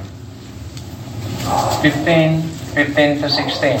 Nevertheless, brethren, I have written the more boldly unto you in some sort, as putting you in mind, because of the grace that is given to me of God, that I should be the minister of Jesus Christ to the Gentiles, ministering the gospel of God. So there you are, the gospel. What's the name of that gospel? What's the praise you're seeing? The gospel of God. Did you see gospel of the grace of God? No. That the offering up of the Gentiles might be acceptable, being sanctified by the Holy Ghost. So what is, is it saying? Yung driver ng adventure, nakikinig. Brother Florence. Just need to know. Okay. So, let's continue. Are you seeing the phrase gospel of God? Did you see the word gospel of the grace of God? It's there in verse 15. You see? So, they tried to mix and bring the word grace. And when you read this, when they quote it and they say, you see, the gospel of the grace of God is there in Romans 15, 15 to 16. Where is that? It's not there. So they pulled out the word grace and bring it down to verse 16. That is a manipulation of the text. That is an example of mishandling the text just to conform and make it support Acts 20, 24. Well, Pastor, can we not cite and use Acts 20, 24 after all is there? All right, here's my argument. When you use your concordance, you will find the word gospel in the entire New Testament occurred 101 times. 101. So I don't have to write it because it's there. Besides, it's inspiredly written. Are you still with me? All right. So the word gospel is used 101 times. Of these, 75 were Pauline, 26 non-Pauline. The alleged title, Gospel of the Grace of God, is the group's alleged true gospel name. Of Pauline usages of the title, 75 times, the Gospel of Grace of God was used once. You follow? Only once in Acts 20, 24. The Gospel of Christ, His Son of God, that's Pauline, was used by Paul 21 times. The Gospel of Peace twice. And the word gospel alone is used 51 times. These are all Pauline. So why use the one, the single one, used in Acts 20, 24, and overrule the rest? Now, statistically speaking, it's not inspired. Should you do that? Well, let's suppose it. Because it's possible in the church. The church wants to do wrong. And one rose up and said, I don't think that is right. I believe if you use majority rule, the true one will be overruled. But that is not allowed in the scriptures. Even if one says, only one says that is wrong according to the scriptures, and everybody wants to do wrong, the majority should listen to the single one. Because truth is not based on numbers, Right. but on what the Bible says. And the Lord put that single person in order to preserve the body from falling into error. That's not hermeneutical, that is inspired biblical truth. And I am surprised that they did that here. They overruled the 100 evidence and let the single passage dictate over the others. You see that? And they will not tell you of that. They would never tell you of that. That they will just say the true gospel of God is our name is the grace, the gospel of the grace of God. Pastor, ba't tayo nagtatalo sa word na gospel? This is not an issue of conflict. The issue is, why do you say gospel of the grace of God when it was only used once? Why do you use the word gospel? Look at what Paul wrote in 1 Corinthians 15, 1 to 4. What did he say there? Gospel. Now, who wrote Acts 20, 24? Now, Paul preached it. And Luke recorded it. Of course, it was inspired. Now, here is my another argument. The hypergracism do not regard the book of Acts as for the Gentile churches. And how come they're using it as basis of their doctrine? You see, they're fake hypocrites, manipulative. That constitute 2 Corinthians 4 2 as mishandlings. If you believe that the book of Acts is not normative, when I was fundamentalist, I believe that. Hindi normative ang book of Acts. It's highly narrative. So you don't base doctrine from there. I was taught that way by Bob Jones, scholar. You base your doctrine on epistolary, epistles. And I thought that for a while, until when I studied, I continued to study, oh, Word of God and cannot be used as basis for doctrine in any of those theological areas? Oh, no. Who said that? Not God, but the scholars. Kaya the scholars are guilty of scholar lopratry. You see? When you take the word of scholar as gospel truth, even though it has error, you are guilty of worshiping scholarship. And that is not the biblical scholarship in the Bible. Now, some Christians hate scholarship. They don't want to study. I don't like to study. I just want to read, meditate, and praise. Where do you base it? In your devotion? Your subjective understanding when it should be objective? Knowing the languages, the context, the history, the culture? You see? If you meditate on Ecclesiastes 7.16, you will conclude, oh, I should be moderate. I should not be too strict. I should be moderate. I should not be too devotional. I should be moderate. I should be a, a witness a little bit, study a little bit. Just be moderate. That is not what you will see in the scriptures. But if, if you are there in Ecclesiastes 7.16, you will arrive at that. But when you look at it, the context, the language, oh, you will be surprised. It's not what Solomon was saying. So I hope you see this class, that they were guilty of manipulation just to let people know and their doctrine is unique. See? Wala silang isasagot dyan. Wala talaga. At if the divert kanila when you say and tell them, hey, you believe in Acts? As Word of God? Yes. Inspired? Yes. Do you apply it? No. You know, that's not for us. Kaya ang iba sa kanila make Acts, ang iba, Acts 28. You see? And I included them in my research. You see? Sabi ko nga, ang tatapon ng mga Babjan scholar and concluding ng Acts is narrative. So we don't build doctrines there. Tapos ito, mas malala. Bakit mas malala? Meron mo sabihin nila, 13 books lang ang normative sa churches today. 13. So, kulang pa. Kaya kulang-kulang eh. I, uh, I hope this will be a warning to you class. Pastors are falling. Why? Because of languages defect. when pastors are trained only systematically and they are weak and biblical, theological, the progression of truth, you will always fall. Especially pag ipinasok ng dispensation. Dispensation is a plain product of systematization. It will crumble when you present the truth from Genesis to Revelation.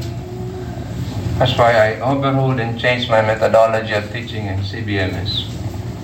Almost all courses I designed it anchored on exegesis, the very foundation of biblical theological method. You in the grad school, you're, you have heard one of my lectures on that. And I hope you will explore it. Because I am a practitioner of that.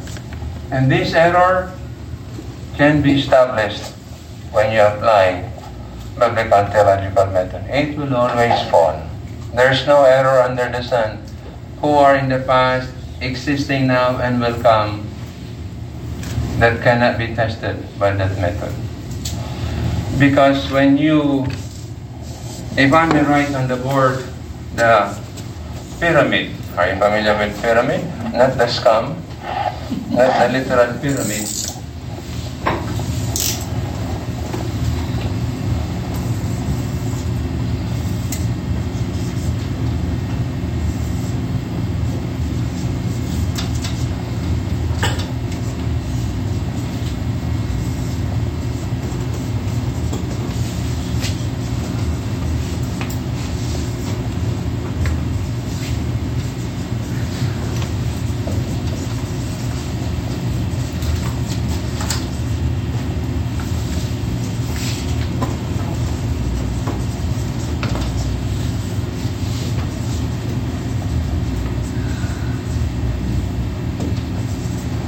This is how I uh, understand the pyramid of uh, our theological belief, practice, and construction. The basis is the Bible.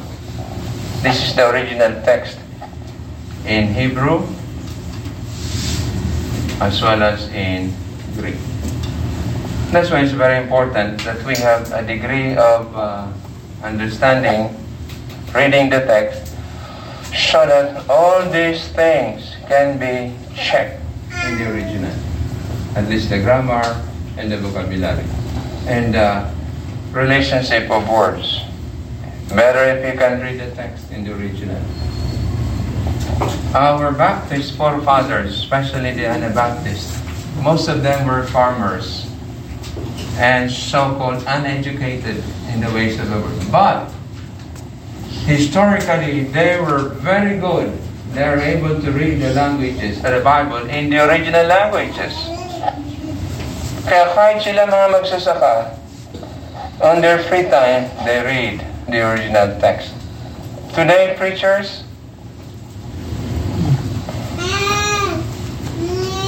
you see, college graduate, Bible school graduate, but unable to check any theological doctrinal practice on the original. Why? Dependent ang modern day preachers on commentaries. So our goal in the teaching sa CBMS is to equip, train the students so that one day you can produce your own commentary. Yeah, that's right. When you teach and preach Sunday after Sunday, you are commenting on the Word of God, Yeah. presenting it to the people. If you only uh, do additional job of collating, constructing them, typing, printing, presto. You are a commentator.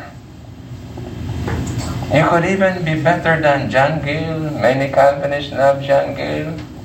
I read his commentaries, and I can tell you if he is right or wrong. So at times he would allegorize a little bit. But anybody who is familiar with Spurgeon, I have Spurgeon's commentaries. So you will become a sportulic, not a biblicist. So when when when I got tired studying, I look at the commentaries just you know to recreate. Oh, this is what he says. All right, he's right. Oh, he's wrong on this. And see?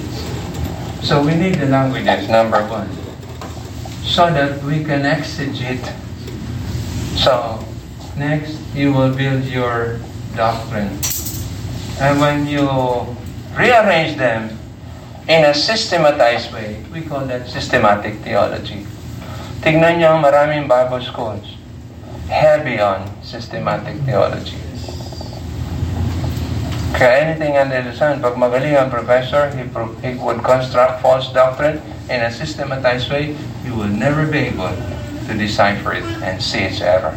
Except if you are well trained in exegesis. See? Don't know much. Uh-uh, he's wrong here. You see? You cannot. Whatever is close to your heart, to your stomach, we pastors, we need people, we want people. You don't want them to leave. So you please them. You give them what they want. That's the way to retain your people. Even if they, you know, insane, you tolerate. We have this couple who could never be a member. I said, you could never be a member. You were never married. Your children could become a member. So, hindi pa, after 10 years, they told me, hindi pa talaga kami pwede pasok. Hey, I have never changed for the last 10 years. I allow you to attend, but you could never be a member. So what should we do, Pastor? Like the same thing I told you 10 years ago. Live separately. You cannot continue living together. You are not married. They were so good, so generous. If I'm covetous of member, I will just, all right, give me a member. I will overrule anyone in opposition. You see? So, if you want, you can leave and go to other churches. No, we tried that. Everybody wants to have us. They would never ask us whether we are married or not. It's only you and this church. And I know you're right. So if you want to be a member, stop your living together. Live separately. But don't fool me, huh? You will live separately and secretly you will live together. If I discover that we practice discipline. Yeah, we know that, Pastor. So, that's it. Kahit may divorce na, I still believe no divorce. I am clear. I understand the scriptures and the issue of divorce. So, here is the so-called pyramid. It's not a scam, again. The foundation is the original scriptures. That's why we teach the languages, we, we teach the context, the grammar, etc., so that you can exegete properly. May isang magandang commentary, technical. Thomas Strouse, wow, is a great expositor of scriptures using technical commentary. So he can validate what he is saying because he would cite the original point. He intends his readers, lalo pastors, teachers, to validate, like what he said, to test, so that you can see if he's right or not. Unlike common commentaries, cuentos, stories, and then uh, allegorization. So that will not be of much help. so when you exegete the text, you can construct this. When you arrange them by whatever form you want to accomplish, you systematize it. See, my last is ministerial. I am a minister as a pastor.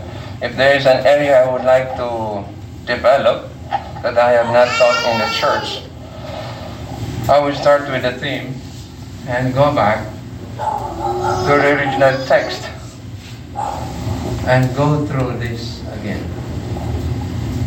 And in most cases, I would present it to them in a systematized manner. You see? So, I hope that is clear. So, let me continue on this because this is a dangerous false teaching, the so called name of the gospel. And uh, this is a classic example of uh, manipulation.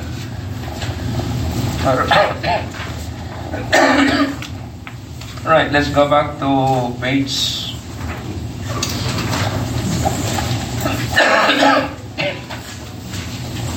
page 2. Let me cite another. Have you heard the truth that Paul was the apostle to the Gentiles. Do you know that? Yeah, I mean, is it right or wrong? Yeah, it's in the text. Paul was an apostle to the Gentiles. So we Gentiles, we should listen only to Paul. Yes, that's a teaching of hyper-graceism. Now, maraming variation itong group na to. Originally, if you look at history, they call themselves hyper. Now, that name is too hard, too negative. Later on, they changed it to free grace. That's alluring and, you know, soft and more inviting. We're free grace people. We're not like the fundamentalists. Too harsh, too unloving. But these are the stuff they will present to you. Now, in the social media, they're rightly dividing the word of truth. Oh, you will be attracted by that. Nakalagay ba naman 2 Timothy 2.15? When your gospel is not the gospel of the grace of God, you are not rightly dividing the word of truth. And 2 Timothy 2.15 teaches that. So look at what, did they rightly divide the word of truth? You, you judge them. I presented to you what they said and the evidences. Did they rightly divide the word of truth, the word gospel alone? That's manipulation, class. Oh, brethren. You overrule 100 evidence with one? And you don't believe in the book of Acts as normative for the Gentiles. Kasi wala kang makukuha sa Pauline epistles and other epistles ng title na gano'n, Gospel of the Grace of God. So they resorted to the book of Acts. I don't know if they're aware that they don't highly regard the book of Acts as normative. Lalo ang isang teacher nila, Justin Johnson. He's a very good expositor. But his hyper-graceism are embedded in them all. When he comes to that passages that are, you know, hindi nila ma-explain, he will, uh, you know, gloss it over and bypass it. So his readers, his members, will not be troubled. So imagine if we put this and publish it. Hey, to all hyper grace believers, take a look at this. You would be well known. I think, beloved, we need to be careful because one day they will come to your shore. They will come. Never thought of that. They will come. And if they come and you are unprepared, they will devour your sheep. And our duty as the shepherd is to protect and even be willing to die in the process of protecting the flock. So these two passages teaches that Paul was an apostle to the Gentiles and they made Paul exclusive to the Gentile churches. So that's, that's another problematic one. Letter D, even Christians fell into the same trap. Well, let's go to 1 Corinthians 12, 13. Mishandling the scriptures, even Christians fell to that. 1 Corinthians 12, 13 is well known to the fundamentalists, which says, For by one Spirit are we all baptized into one body. Whether we be Jews or Gentiles, whether we be bond or free, have been all made to drink into one Spirit. Alright. I will speak as a fundamentalist. And here is the teaching of fundamentalist scholars on this. Spirit, that's the Holy Spirit. One body, this is the body of Christ. When we get saved, the Holy Spirit of God places us into the body. Hypergracism believes that's not truth. Every fundamental Baptist believe that truth, except the fundamentalists. Some fundamentalists who believe in local church still believe in universal church. And their basis in believing the universal church is this. Which is, an origin is Protestant. I was taught that way at Bob Jones Memorial Bible College. But here is the error. Contextually, what is that one body? So they immediately jump, hey, that's the body of Jesus Christ, the body of all the saved. Where is that there? Where is that? So that's jumping out of that verse and the context. You have to study the context. Kanino? Sinong kausap ni Pablo? Churches? No. He was speaking to the local body at Corinth. So in previous passages, he used the same phrase even in Ephesians. He called that one body, the church, in that locale. And you will be hard put to look for a verse or passage to support that when a person gets saved, the Spirit of God puts him into that one body called the entire body of Jesus Christ consisting of all the saved. Other passages you will find they're called family of God. But they were never called as church or the universal body. So we have, we fundamentalists, kasi ang origin ng fundamentalist, Protestant talaga. Nadala nila yung Protestant doctrine. Calvin believes that. Wesley believes that. Uh, every Protestant group believes that. So some Baptists, dala yan. And this is one of those, uh, I, would, I would say, when they discover you, you no longer believe that, they will separate from you. So, some independent Baptists still believe on the universal body. So, what's the difference, Pastor, if one believes that? Well, a lot of differences. My time will not allow me to discuss it. That's in the area of ecclesiology. so there's no universal body, body there. And besides, when the hypergracism uses it, they neglect the phrase Jews or Gentiles. So the constituency of the Corinth church was not Gentilic alone. There were also Jews or Hebrew and Gentiles. There's no such thing as, uh, hey, this is a Gentile church, this is a Jewish church. You see, Paul in teaching Corinthians, remember that's an issue at the time, and Paul demolished, debunked that, hey, you are one body, whether you are a Hebrew or a Gentile, doesn't matter. Whether you are a slave or free, whether you've been imprisoned or not, you have repented, you're saved, you have been immersed, you're part of that body. So another problem is the one spirit. because the translation here is in the capital, so we immediately conclude that this is the Holy Spirit. That's possible. But when you look at the preposition and the word one here and the usage of Paul throughout the book, he was merely saying, uh, we are all baptized into one body in, that's the same, by or in, in one spirit. It speaks of unity. You see? Not necessarily the Spirit of God.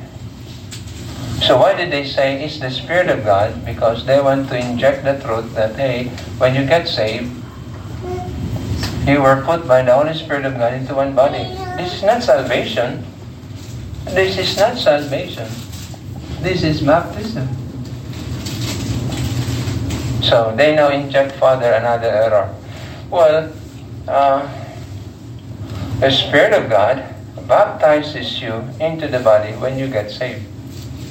So that is an element of charismatic false doctrine.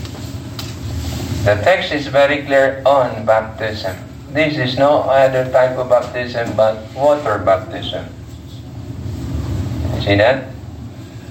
So, that's another. So you see, we Christians are not free from falling into the same error. Alright, let's go to another one. D.2. Consider the misuse of John's gospel in the support of false teaching. Believe or faith alone is the requisite for salvation. Have you heard the Protestant dogma? Sola fides. In English? Faith alone. Faith alone. Faith alone. And the word faith is almost unanimous. Trust God alone. Believe God alone. You want to say God saved? Believe Jesus Christ alone, His gospel, and you are saved. What's the evidence? Other than, uh, what's the passage we saw earlier? Anyway, look at John. That's why when we evangelize, we like to use the gospel of John. Alright, let me cite now Article 4 because the details are here. Why do we use the Gospel of John in evangelism? I want an easy work. We don't want to be kind of uh, uh, hard on the thing sa mga sinners. Article 4 Ano ba sinasabi? Okay, the use of John's Gospel. All right, look at page. Mine is 12. Yours is what page number? 9. All right. Do you see the second paragraph? First. All right, first. Although John did not use the word repent and used believe instead, and how many times did he use the word believe in his gospel? 52 times. That's 21 chapters, 52, more than twice, average. and uh, the Hyper Grace will never will tell you, did you see the word repent in John? Has anyone seen the word repent in John? None. So why required repentance? And John is the latest. Hey, why are you using John? It's for the Hebrews. I thought you believe you're using only the books that are normative to the Gentiles, the Pauline epistles. You see? So I'm not trying to debate, but I'm just showing the, look at the validity of the argument.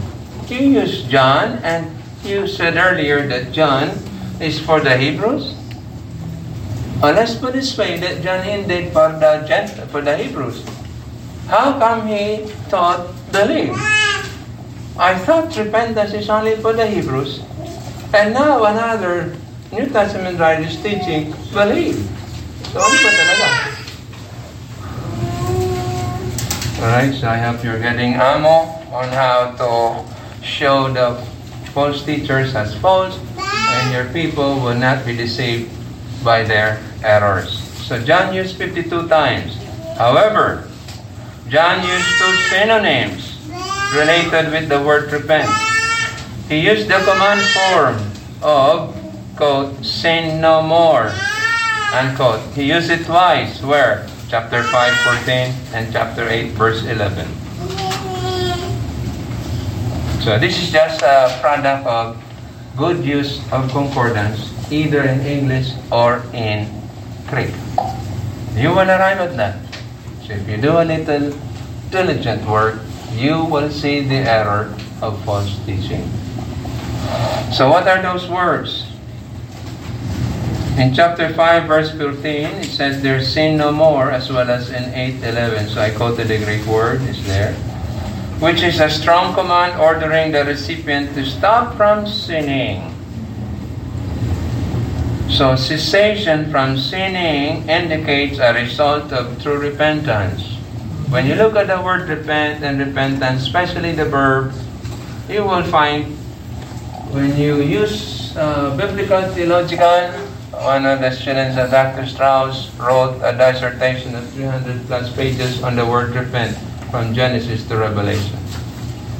And he passed. He was tested by the panel and he passed. Imagine the word repent from Genesis to Revelation. That's biblical theological method. I have not checked his work if uh, he cited the Gospel of John. If I am a panelist, I will ask you, why did you not include John? John? There's no word repent in John. Oh, I will return your paper. Study it again. There is. What is that, sir? Oh, of course I will not tell you. That's your work, not mine. Look for it. There is. You see? And I found these two passages. Alright? So, when someone repents, he will continue sin or he will not. Look at Paul, Saul. When he repented, did he continue? Look at Simon the sorcerer in Acts 8. Did he continue or did he not? He continued. So, perfect contrast. That's why Peter told him, Simon, you better repent. And he was already immersed by Philip, the evangelist. So he was a Baptist, just like I hope none of us are Baptist because immersed, following Philip, but never been saved. You see? So you can never apostatize if you were truly converted. That's a clear teaching of eternal security. Someone who has apostatized was someone who was never been inside the truth. That's the meaning of apostasia in Greek. He was just within the vicinity of the truth. Can I have your eraser, brother? Okay. Remember this? Huh? Did you take a picture and memorize this? This is an inspired. No, uh, I'm just joking. Mine is not inspired the Bible. If this circle is the circle of truth, okay? When you you know the Greek word dia, dia. So that's true. Whereas ako, that's only within the vicinity. Never been inside. When you say in, or in in English, it's also inside. But the clearest Greek preposition is dia or through. When you say the word through, that means he went through Samaria. This is the beginning and end of Samaria, he went through. That means he go through in it. But the word apo plus stasia, the English apostasy, means he was just here, so close. If this is the circle of truth, never been in. Having been so close to the truth, he must have seen and heard the truth, the body of truth. But so he must have memorized and understood it, but never been in. So that when false teaching comes, he would be redirected. So that's the word meaning apostasia. And when you look at the passages where that word was used and synonyms, you will always find that sometime in the future, no matter how long he stayed with, within the vicinity, and regardless of how many times he went around in it, and spent long time, he would always one day turn around or go away. So the Bible did not specify how long he would be in the vicinity of truth and turn around. That's why I concluded one day he will turn around. And during the time that he was within the vicinity of truth, he would be, she would be hearing God's truth be expounded by the teacher, the pastor, missionary. That's God's time for him or her to repent and be saved. But if he continues to reject and refuse, one day, when he hears false teaching, he will be redirected. So that's the nature of, that's the process of apostasy. So let's go back to John. John never used the word believe, but he used the synonym twice. so therefore, John has reason, which will be stated below, for not directly using the word repent. Further, the writer used the term be converted in chapter 12, verse 40. You see? That is, I think, in the passive, yeah, passive.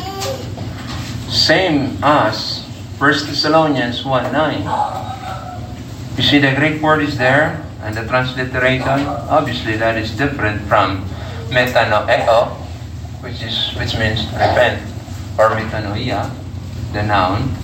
That's obviously different, different word. But the same, the meaning is the same. That's why I call it synonym. Because epistrepho means to turn from sin.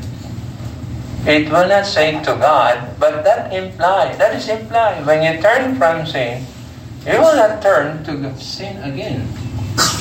That's a change of direction from going to sin, you will change direction. It implies to God. So when the text clearly says, when Paul said, turn to God, that's the same as turn from sin. See? And or cause to return to God. So John's numerous uses of the word believe falls in the second requisite of Christ's salvation teaching. Look at Mark 1.15. What did John the Baptist say here in Mark 1.15? Again, when you cite this, the hypergrace uh, mark is for the Hebrews. That's not for the Gentiles. Are you sure? I thought Mark wrote to the Roman believers. Romans, not Jewish. Maybe Jews who were in Rome. So John, Mark 1.15 says, after John was put in prison, Jesus came to Galilee preaching the gospel of the kingdom of God. And say, so what did Jesus say? The time is fulfilled and the kingdom of God is at hand. His kingdom is now here and it continues. He's now preparing those who will populate it. So who will populate the kingdom of Christ when the literal kingdom starts?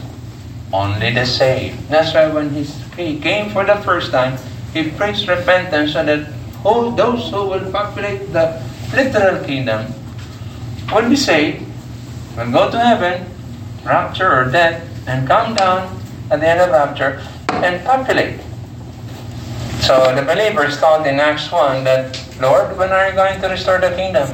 Nobody knows, only the Father. But you be busy with this. Acts 1 8. Don't worry, you're saved. You will be there, surely. But in the meantime, before I return, you get busy with what's the Acts 1 8 says? The mandate of the church. What's the mandate of the church? Planting churches. Jesus never commanded his church. You pursue becoming big. That's the business of Baptist churches today. They want bigger, bigger, bigger attendance, bigger giving, bigger baptism, week after week. Where is that in the New Testament? Jesus Christ clearly commanded in Acts 1 8, But you shall be my witnesses unto those four areas. The last one is uttermost part of the earth. What's the uttermost in Greek? The highest and the lowest populated people. Have you reached the highest place in the world that has population? Do we have missionaries? Do you have missionaries there? Have you reached the lowest depth of the earth? If there is, if there are inhabitation there, do you have missionaries there? So Acts 1 8 stands. So Jesus said, What's the requisite in order to enter the kingdom of God? Repent and believe. Both are commands. Both are active voice. Meaning, who will do the repenting? Ye Who will do the believing? Ye. What is it that you will believe? The gospel of the grace of God, right? Right? No, no. No, it only says the gospel. This is Christ. And Paul says in 1 Corinthians 15 1 to 4, the gospel. You see? So when you show that to people, when, when that hard months came, I stopped my biblical stewardship in Sunday school. I shifted my gear to massive. Will shift to. I discussed this Sunday after Sunday for two months. To detoxify 10 people who were infected with not COVID, hypergraceism. So I did not wait until uh, someone will have the symptoms. No. I immediately, all right, brethren, I will stop my grace, my serious and high, my series on biblical stewardship. We will shift to a new topic. So I discussed this Sunday after Sunday, according to their capacity to English. I praise the Lord. They were detoxified. You see? That's how the ministry is, beloved. We need to study and know the truth. I look at their teachings of mid Acts and uh, Acts 28, and I cited to you my source. Justin Johnson is living popular among hyper grace or graceism, authoritative teacher. He knows the language, and so I'm just surprised why he didn't use it in these things. Why? He's a human being. He was taught and embraced hypergraceism. And he wants to live, of course, comfortably. If he wants to lose his job and he takes our position, of course he will lose his job.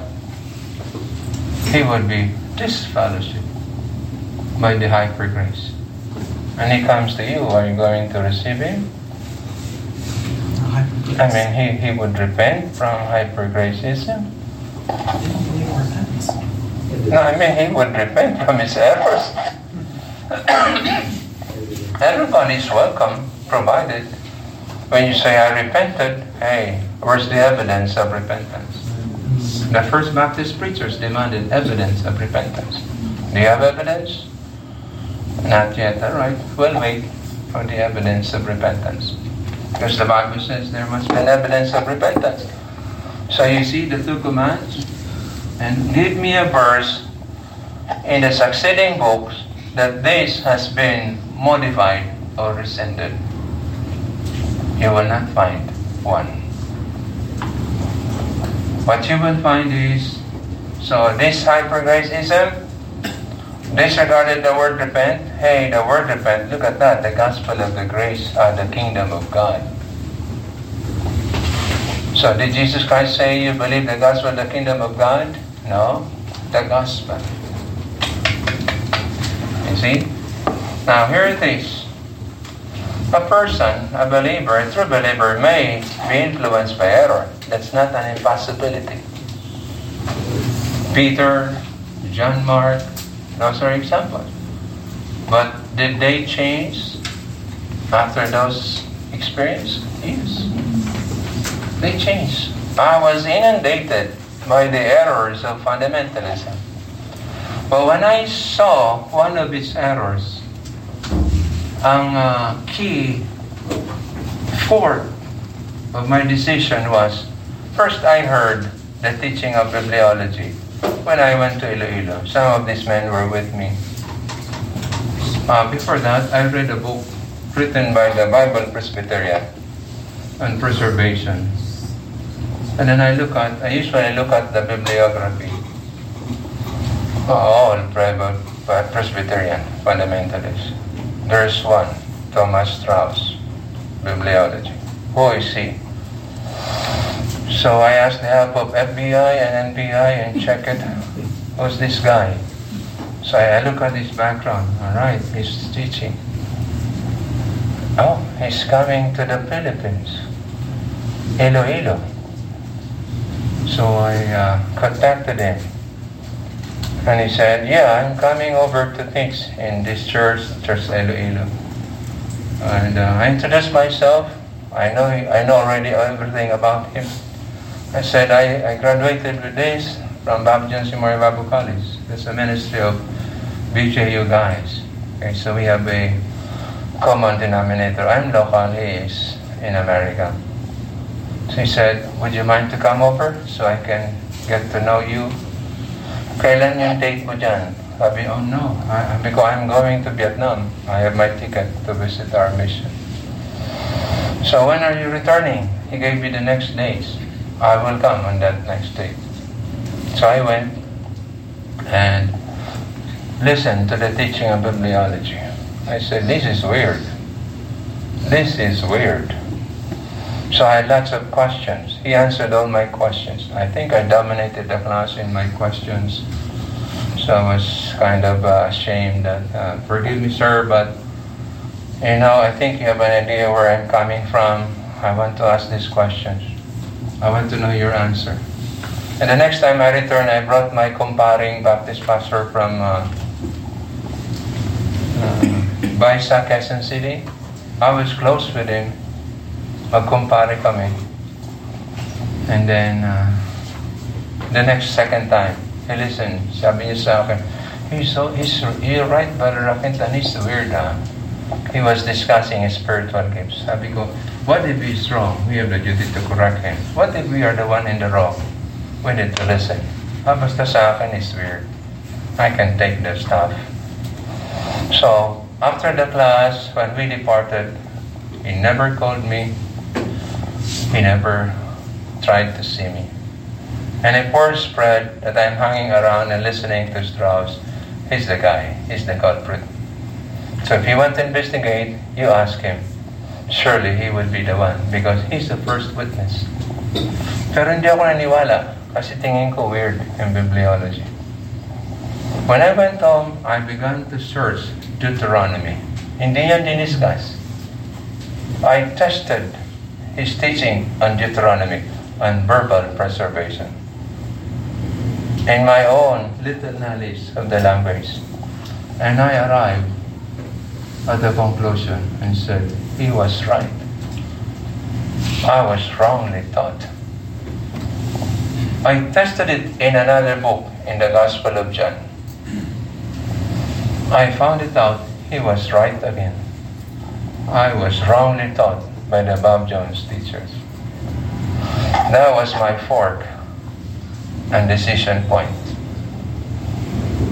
That's it, Lord. Forgive me. And then in my preaching, I asked the church forgiveness. I wrongly taught you on bibliology. And I tested again ecclesiology. I was again wrong. I was a universalist. So I thought I would lose my pastorate. I prepared, but I possibly could lose my pastorate in 2008-9. I waited. So Strouse, you better pray for me. I might lose my pastorate. I told the church of my errors. If they reject me, I have to go and find a sending church and start all over again. If they don't reject me, I am sure I will lose some people. Praise the Lord. Most did not reject me, but few left the church. Two of them were my brothers, married people. You see, there's a price to pay when you stand for truth. One of them even promised me big help when we had that great fire. And the promise evaporated into the clouds. So, but the Lord sustained us. And see, I want, to, I want to encourage you, brethren. You're hearing some kind of weird teaching here. Okay, if you think I am weird, but please help yourself before you make that conclusion. Please validate in the scriptures. If I am wrong, feel free to communicate with me. I will not debate you. I will cite you my evidences. I just request that you be open-minded. Should you see that you are in error, also, as Paul said, let's renounce things of dishonesty. And let's face as a man, oh, I was wrong. Yeah, the next time I saw him, Dr. Strouse, you were right. Thank you for helping me see the truth. Oh, that's the beginning that the Lord brought my spirit, our spirit, so close. And that's the beginning of my studies. And the more I dig into the scriptures, I saw greater truths. I would never have been like this probably had I not heard and embraced those truths and renounced those errors. I would be guilty and I have been defending my fundamentalist convictions. And di ko lang that I was wrong in verbal preservation, ecclesiology. I know the consequences, so I face it. But the Lord was merciful that He retained my pastorate and overhauled the church. Though nahirapan ng maraming members because we lost all fellowshipping churches. It's like Cornerstone was an extremist and leper church. Have nothing to do with that church. He's an extremist. So, this is a price to pay, beloved, but you can face God and say, Oh God, thank you for those truths. I saw my errors. So I'm now passing on to you what God has entrusted. Amen? Amen. So, are we going to have a break or what? We can take a break if you want to. Or we finish in 12 o'clock? We, we will have lunch at 12. All right. All right. I'll now run quickly. All right. Let's go back to. The rest my time will not allow me, so uh, I trust that you would uh, look into this. uh, evidences.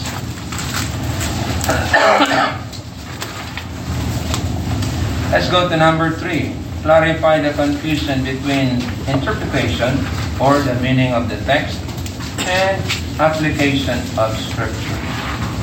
Now, in most cases, every text in the Scripture has only one meaning, and that's our job as student, teacher, pastor to discover. How do we do that? Raised. You have to know the language. I'm not saying that you have to leave everything and study the language. That's not necessarily right. I did not do that. I never left my pastorate. I never applied. This, my sickness, uh, my current sickness is my longest vacation. I was off from my pulpit for three Sundays and four Wednesdays because I could not preach. That's why when I get old, maybe I will ask the church, how long have I been with you? If I apply sabbatical year, how many years I will be off with all those uh, so-called benefits? So I studied while overseeing my family, the mission churches, and the Lord's work. It's possible, beloved. It can be done. And some of you, if you just make up your mind to do this, you can do it. It is doable.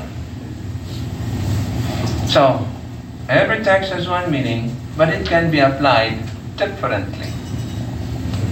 So before, however, one may apply the truth, you must first discover that single meaning of the text, and the context must be respected to arrive at sound exegesis. Likewise, you need to understand the text as if he, you or you are in the environment of the writer and the original reader or readers of the text.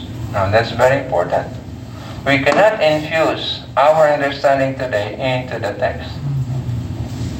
That is not sound exegesis. We have to think, we have to put ourselves into their situation. By knowing the history, the context, the cultural norms. Because these factors influence, may influence the word. Sometimes the word of the scriptures, the meaning is like this but how it is used in the context may differ.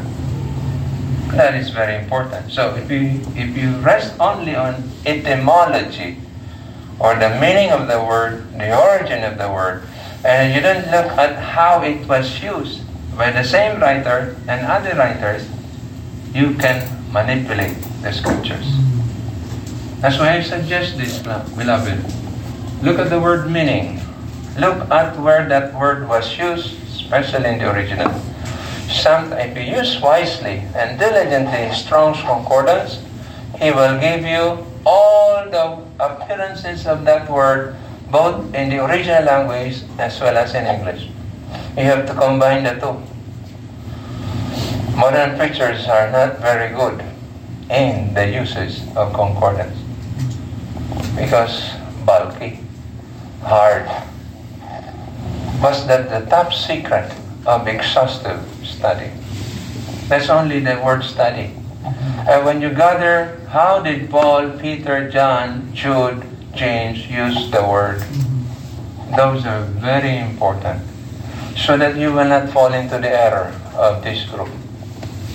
Every cult committed the same mistake, and we are not immune. We can do so. So I cite John Knox, sorry, James W. Knox, the pastor of the Bible Baptist Church in DeLand, Florida. He committed the same mistake with the mistake of hypergraceism.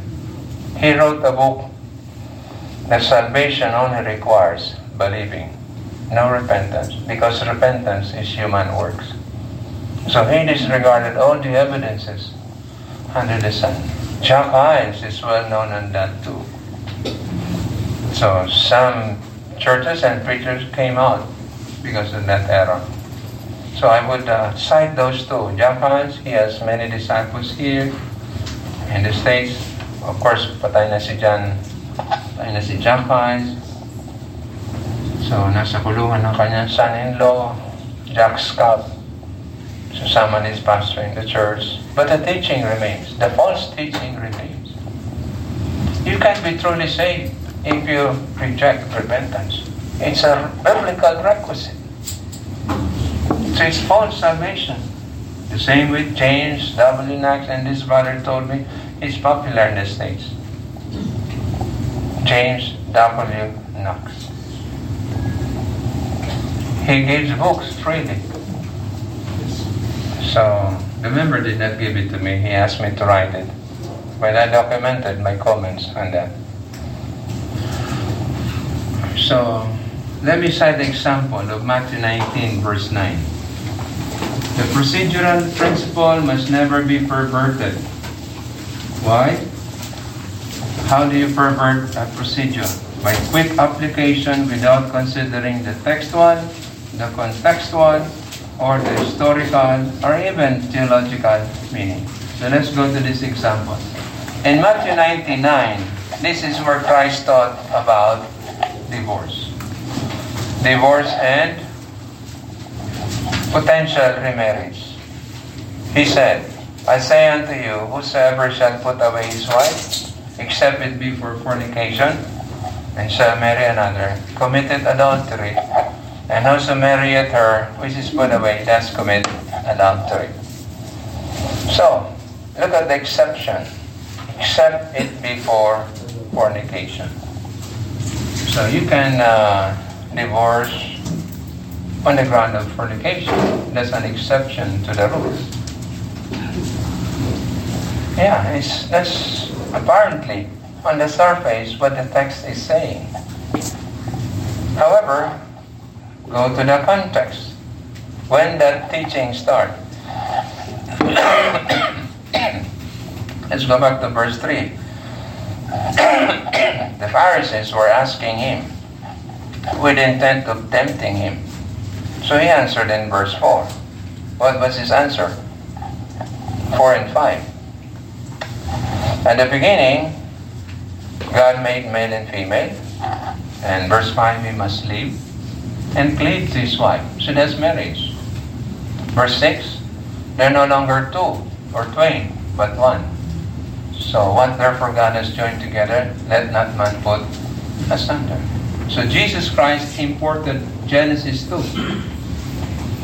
into his answer to the New Testament uh, critics there. You see that? As a biblical method. Citing the old that is relevant to the current topic. Therefore, you can also do the same today, citing the Old and the New Testament when you deal with any topics about those pyramid, lalo, especially the ministerial aspects, or even systematic theology. But when you say biblical theology, it could be within the book, or within the Testament, or within the both whole Bible. So when you construct a biblical theological study throughout the Bible on coverage from Genesis to Revelation, you will not be leaving one stone unturned. So there will be no data that you will not be exploring. Therefore, it will be an exhaustive, thorough study. Just like that Indian pastor who made a study on the doctrine of repentance, a biblical theology of repentance from Genesis to Revelation. When I did my study on ministry finance, I was very interested with uh, how do you finance the ministry? Because I see that as recurring problem among churches.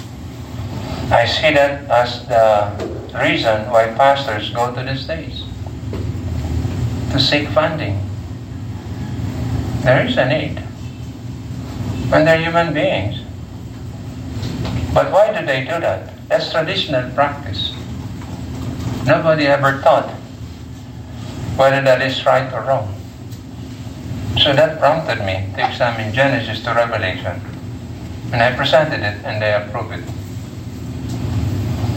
And my teacher told me, I hope one day you publish that. Nobody has done that kind of work. Please publish it. So it's been four years. Uh, yeah, four years.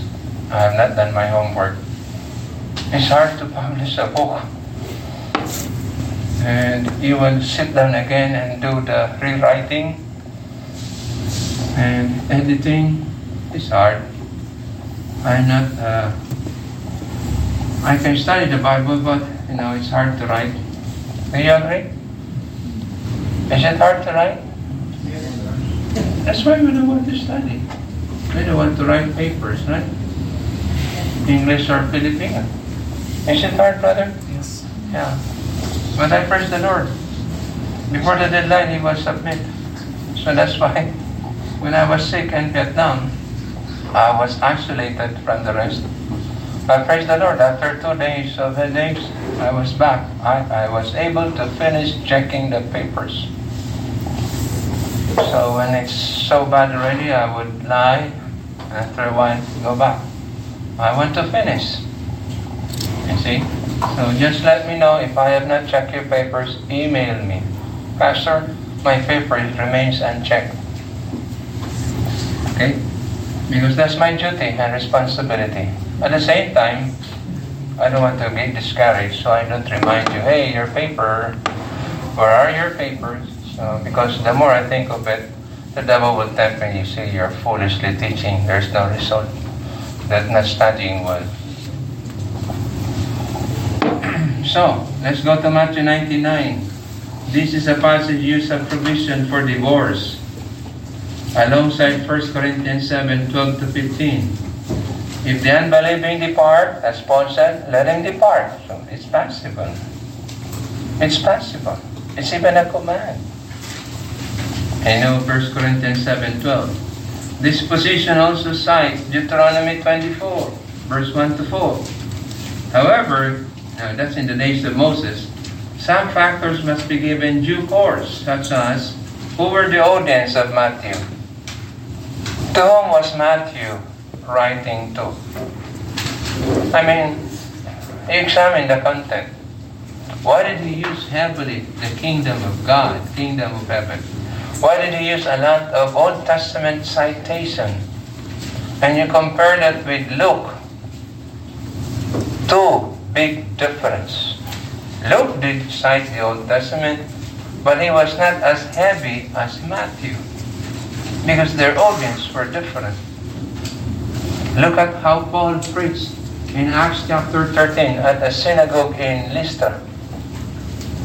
Look how he preached in Hebrews 21. Look how he preached in Acts 17. In Lystra, Jewish synagogue. In 17, uh, Athens, Greece. In Hebrews 21, in Jerusalem. The first and the last you will see heavy Old Testament quotes. Why? They were Hebrews who are familiar with Old Testament. Look at Acts 17. He barely not quoted Old. He even cited Plato's writing. He did not say it's Plato, but it was the writing of Plato. To prove that, hey, Athenians, even your own philosopher acknowledged that God made the world and these things. And he preached there evangelistically, pareho sa Acts 13 tsaka Acts 17. But he used different. Why? Because of the audience. The audience differ. So it's very important class na ma-recognize natin who were the listeners, the readers of the writer. Why did Mark, Luke, John never use the same wordings of Matthew here? They all recorded the Lord's Word. because Hebrews, ang audience niya. And he cited here the wedding cultural practice of the Hebrews. That fornication, so we, we stick to the Gospel of Matthew. If you look at Matthew 1 and 2, there you find the marriage of Joseph and Mary. In the Hebrew culture, both parents must agree with the recognition of the elders of the community that these parents allow his son and this other one allow his daughter to be married to one another. And the elders recognize it and approve it. When that is done, the marriage is sealed. And a year later, they will be wedded one night. But within the declaration and the actual wedding, they're called husband and wife, except they cannot they cannot live together yet as an actual husband and wife with intimacy. They cannot. And if anyone commits violation, such as fornication, the offended party will file a divorce, citing the violation by the other spouse. And the elders will examine it and they will grant the request. We don't have that in the Western and the Eastern world kind of practice. Sa ang adultery and fornication can be done before and after marriage. The parties may refuse to be married even on the wedding day. So that's their culture, and you have to recognize that. And Matthew was speaking to such group of people. You find that? So, that's the thing, fornication there. That is why Jesus said, from the very beginning it was not so. What therefore God has joined together, let no man put asunder. And then they answered, How about Moses? How come he allowed divorce? That's Deuteronomy 24. What did Jesus say? Verse 8, Moses, because of the hardness of your hearts, suffered you to put away your wife. But from the beginning, it was not so. So whose rule will persist? Moses or Jesus? How, what was the answer of the Lord? He said, Well, I understand that Moses was not perfect. He was imperfect. Remember Moses? He got mad, became impatient, and the Lord said, All right, Moses, speak to the stone, the, the, what's that? The rock, and water will come out of it, so your people will have water to drink. And Moses was so impatient already. He's fed up. He got mad. He hit it with his staff. Water still came out because God said so. But the Lord took notice of what Moses did. He violated God's instruction. So the Lord understood here that Moses got mad and impatient with the hardness and stubbornness of the Israelites. Hey, we want divorce, we want divorce.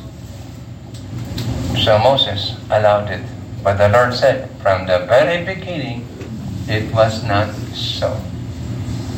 Now, you want to repeat Moses, that's your choice. But that is not what God wants. After this, you go to 1 Corinthians 7. Let me cite now 1 Corinthians 7 that there is no room for divorce in this passage. He said, this is about marriage, the entire chapter.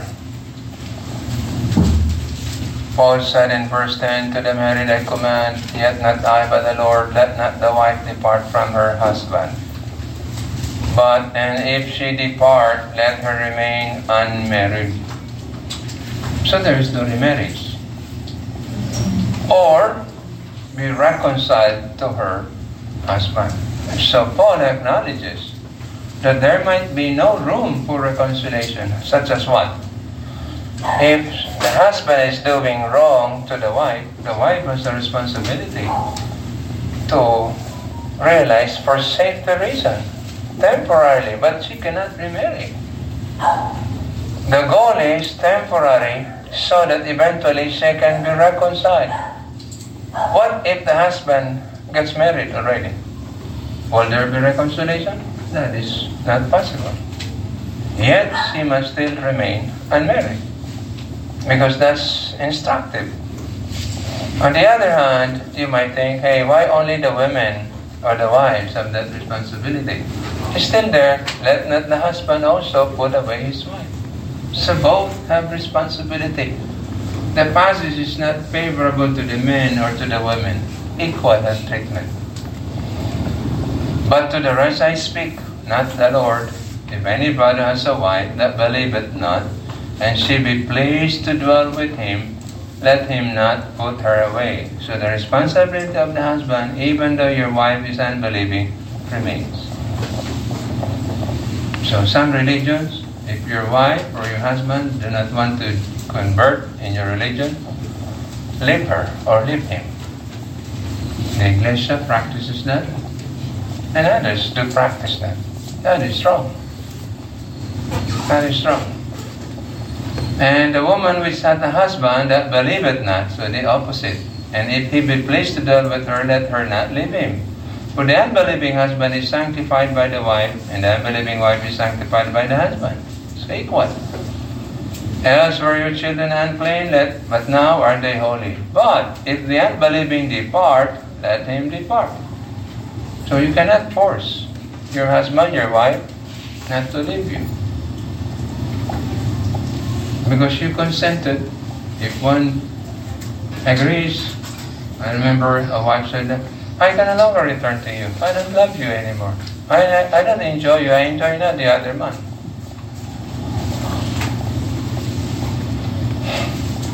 That's terrible. So hard and painful. It's happening. So Paul said, a brother or a sister is not under bondage in such cases. So some take this, oh, if she depart, let her depart. You can now remarry because you are no longer under bondage. What? There's no such thing as remarriage. It's been clear in verse 11 that when someone departs, he should, she should remain unmarried. He, she should desire reconciliation, future reconciliation. That's why both separates, for whatever reason, is what he's saying. But they resort to remarriage, that's beyond reconciliation. But if they remain unmarried, work it out, there is a possibility of reconciliation. So it seems there is no room for remarriage. But God has called us to peace. However, you know the celebrities, right? Are you familiar with the local celebrities? They would get married. Oh, this is your relative, brother. You know Cesar Montano? he has this his wife and then has children and left her them and has another wife. Oh, they seem to be at peace and together. They call that Christian? And they invoke the name of God. We are now at peace. We live together. We honor one another. We call that peace? In Insane peace? No. So if you keep looking at it, Christians are not immune to such worldliness. You can imbibe it. I mention it, I cite it in my pulpit because I know my sheep are not immune from those stuff. So at least, hey, you be aware of that. That is wrong. So that they will not be contaminated. Such as hypergraceism. So let's be very careful in handling scriptures, especially on this matter. It may be legal, and I don't. I think sometime in the future there will be a divorce law in the Philippines. You can never stop that. Mm-hmm. You see, or there will be a same-sex marriage. You can never stop that. But nobody can stop me from preaching against that. May God help me, I will continue to preach against that. May God help me not to accept anyone that is a divorce. Because I didn't see any divorce in the Bible. Go and go to another church. I don't want to destroy and break the truth I have seen. All right, let's go to number four and we'll break from this. Heed the biblical injunction to sound doctrine. This is very important class. Because when you listen and embrace biblical injunction to sound doctrine, this will result this results from sound interpretation of the context and the words and eventually the application.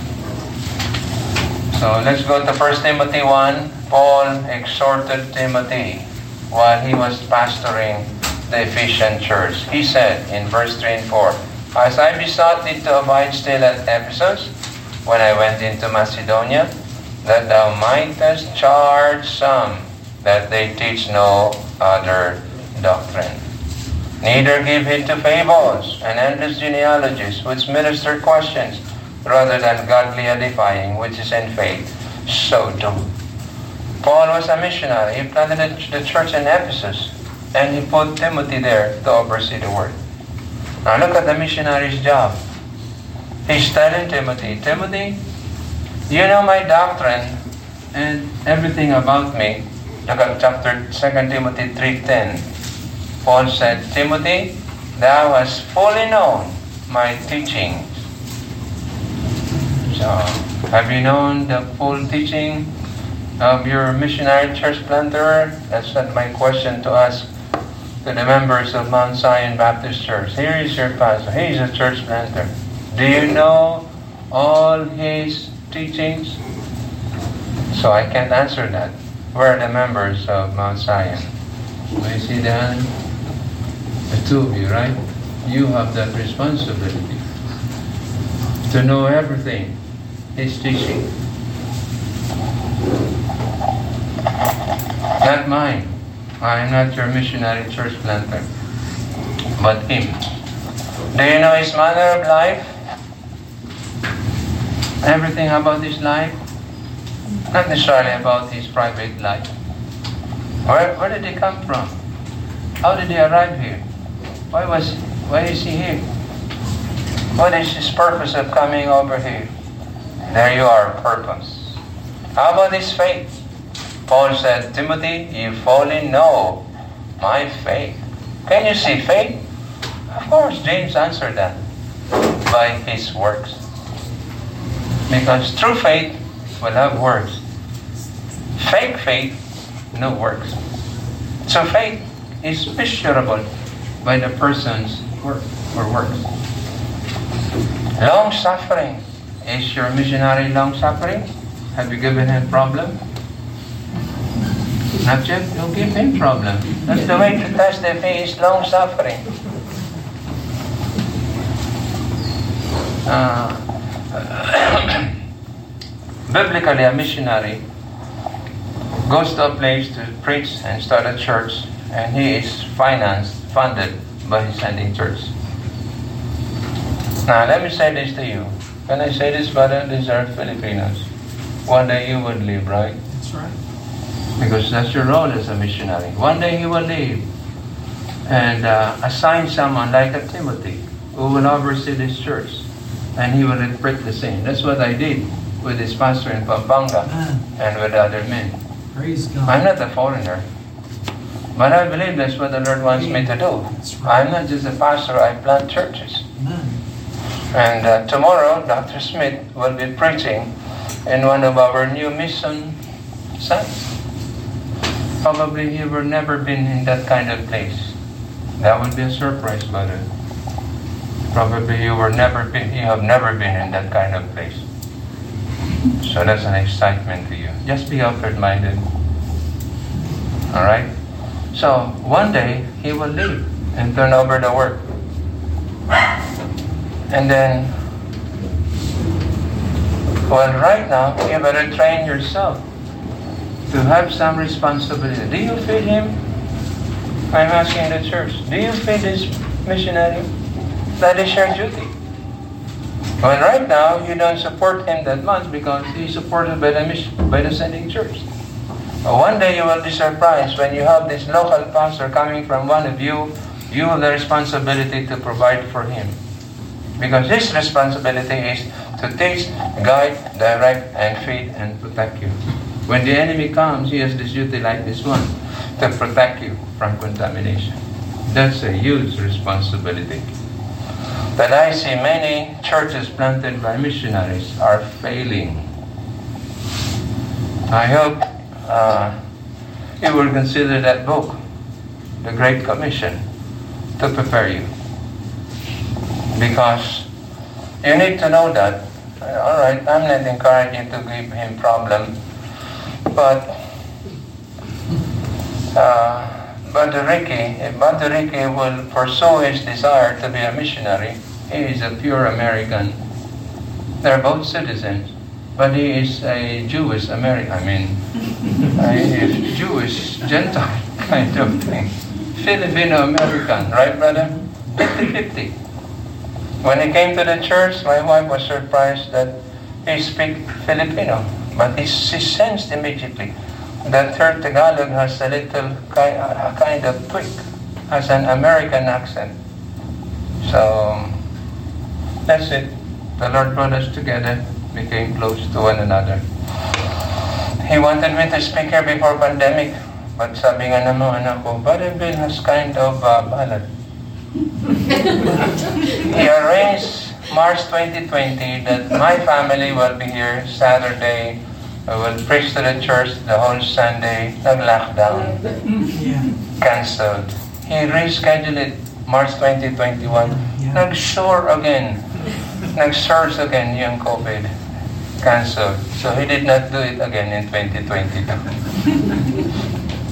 Now, itong schedule nito, we're almost okay. Mauulit na naman. So praise the Lord, uh, we were able to make it. Amen. So you need to know His long suffering. That's very important. And then charity. Do you love Him, brother? Yes. Oh yes. You will never be a missionary if you don't love the people. That's right. I can tell you that because I saw that in Apostle Paul. Basics a missionary, you love the people. You want to lead them to the truth. Without that, you would never last. If you don't love, if I don't love the people of Cornerstone, I don't think I can last pastoring them. So that's very important. And patience. Also persecutions. Have you been persecuted here? By your members? No, members don't persecute your missionary. That's contrary to Acts 17. When someone attacks and criticizes your missionary, follow Acts 17. When Paul was in Thessalonica, they were seeking to arrest Paul. Listen to the word of God. Someone stood up and put up a delaying tactic. so that the missionary can escape from potential persecution. And that was Jason. What's your name, brother, again? Oh, very close. Very close. What a coincidence, brother. Very close. Jane. Just put a little two, three words. How about you, brother? What's your name? What? Jason. Jason. you should lead like Jason. Yeah. When someone attempts to persecute your pastor, this is not self-serving. It's there in Acts 17. Jason sacrificed himself because of his love and protection for the missionary. If Jason didn't put up that delaying tactic, Paul would have been arrested and probably would have been killed. Every missionary should pray for such. So I remind the missionaries in Vietnam, trust the Lord. He will always provide during that hard time. Jason like. I had one Jason who turned around. So not biblical. I'm not saying he will turn around. It's your choice. But, you know, persecutions and afflictions. Sometimes your missionary can be could be sick. You know, stress in the mission work, stress with do you get stress with your members at times? Oh. You're very honest. That is true. We pastors, we could get stressed. Always, my wife says always. so we have persecution and afflictions came to me at Antioch, Iconium, Lystra. What persecutions I endured, but out of them all the Lord delivered me. So let me go back to 1 Timothy 1. What did Paul say? Timothy, don't allow anyone to teach any doctrine other than what I have taught you. So in the context of missionary, even if the missionary have left, has left, you should keep those teachings. The only exception there is if there is a teaching that is not biblical, you have to correct and improve it. And I did that too. I was not the founder of Cornerstone. When I saw the error, I told the people and I corrected it. And they saw it. Unfortunately, there was a time that we have to part ways. It's hard. But it should be done. I wish hindi kailangan. But the reality is kailangan. When I left fundamentalist. So, very important class to listen to biblical injunction to sound doctrine. Make sure your doctrine is sound. Is the word that we use, that the dentist use, ortho or orthodox. Meaning, complete. Kaya kung kulang-kulang ngipin natin, the dentist would say, Total, matanda na po kayo, alisin na lang natin, mag-full denture na lang.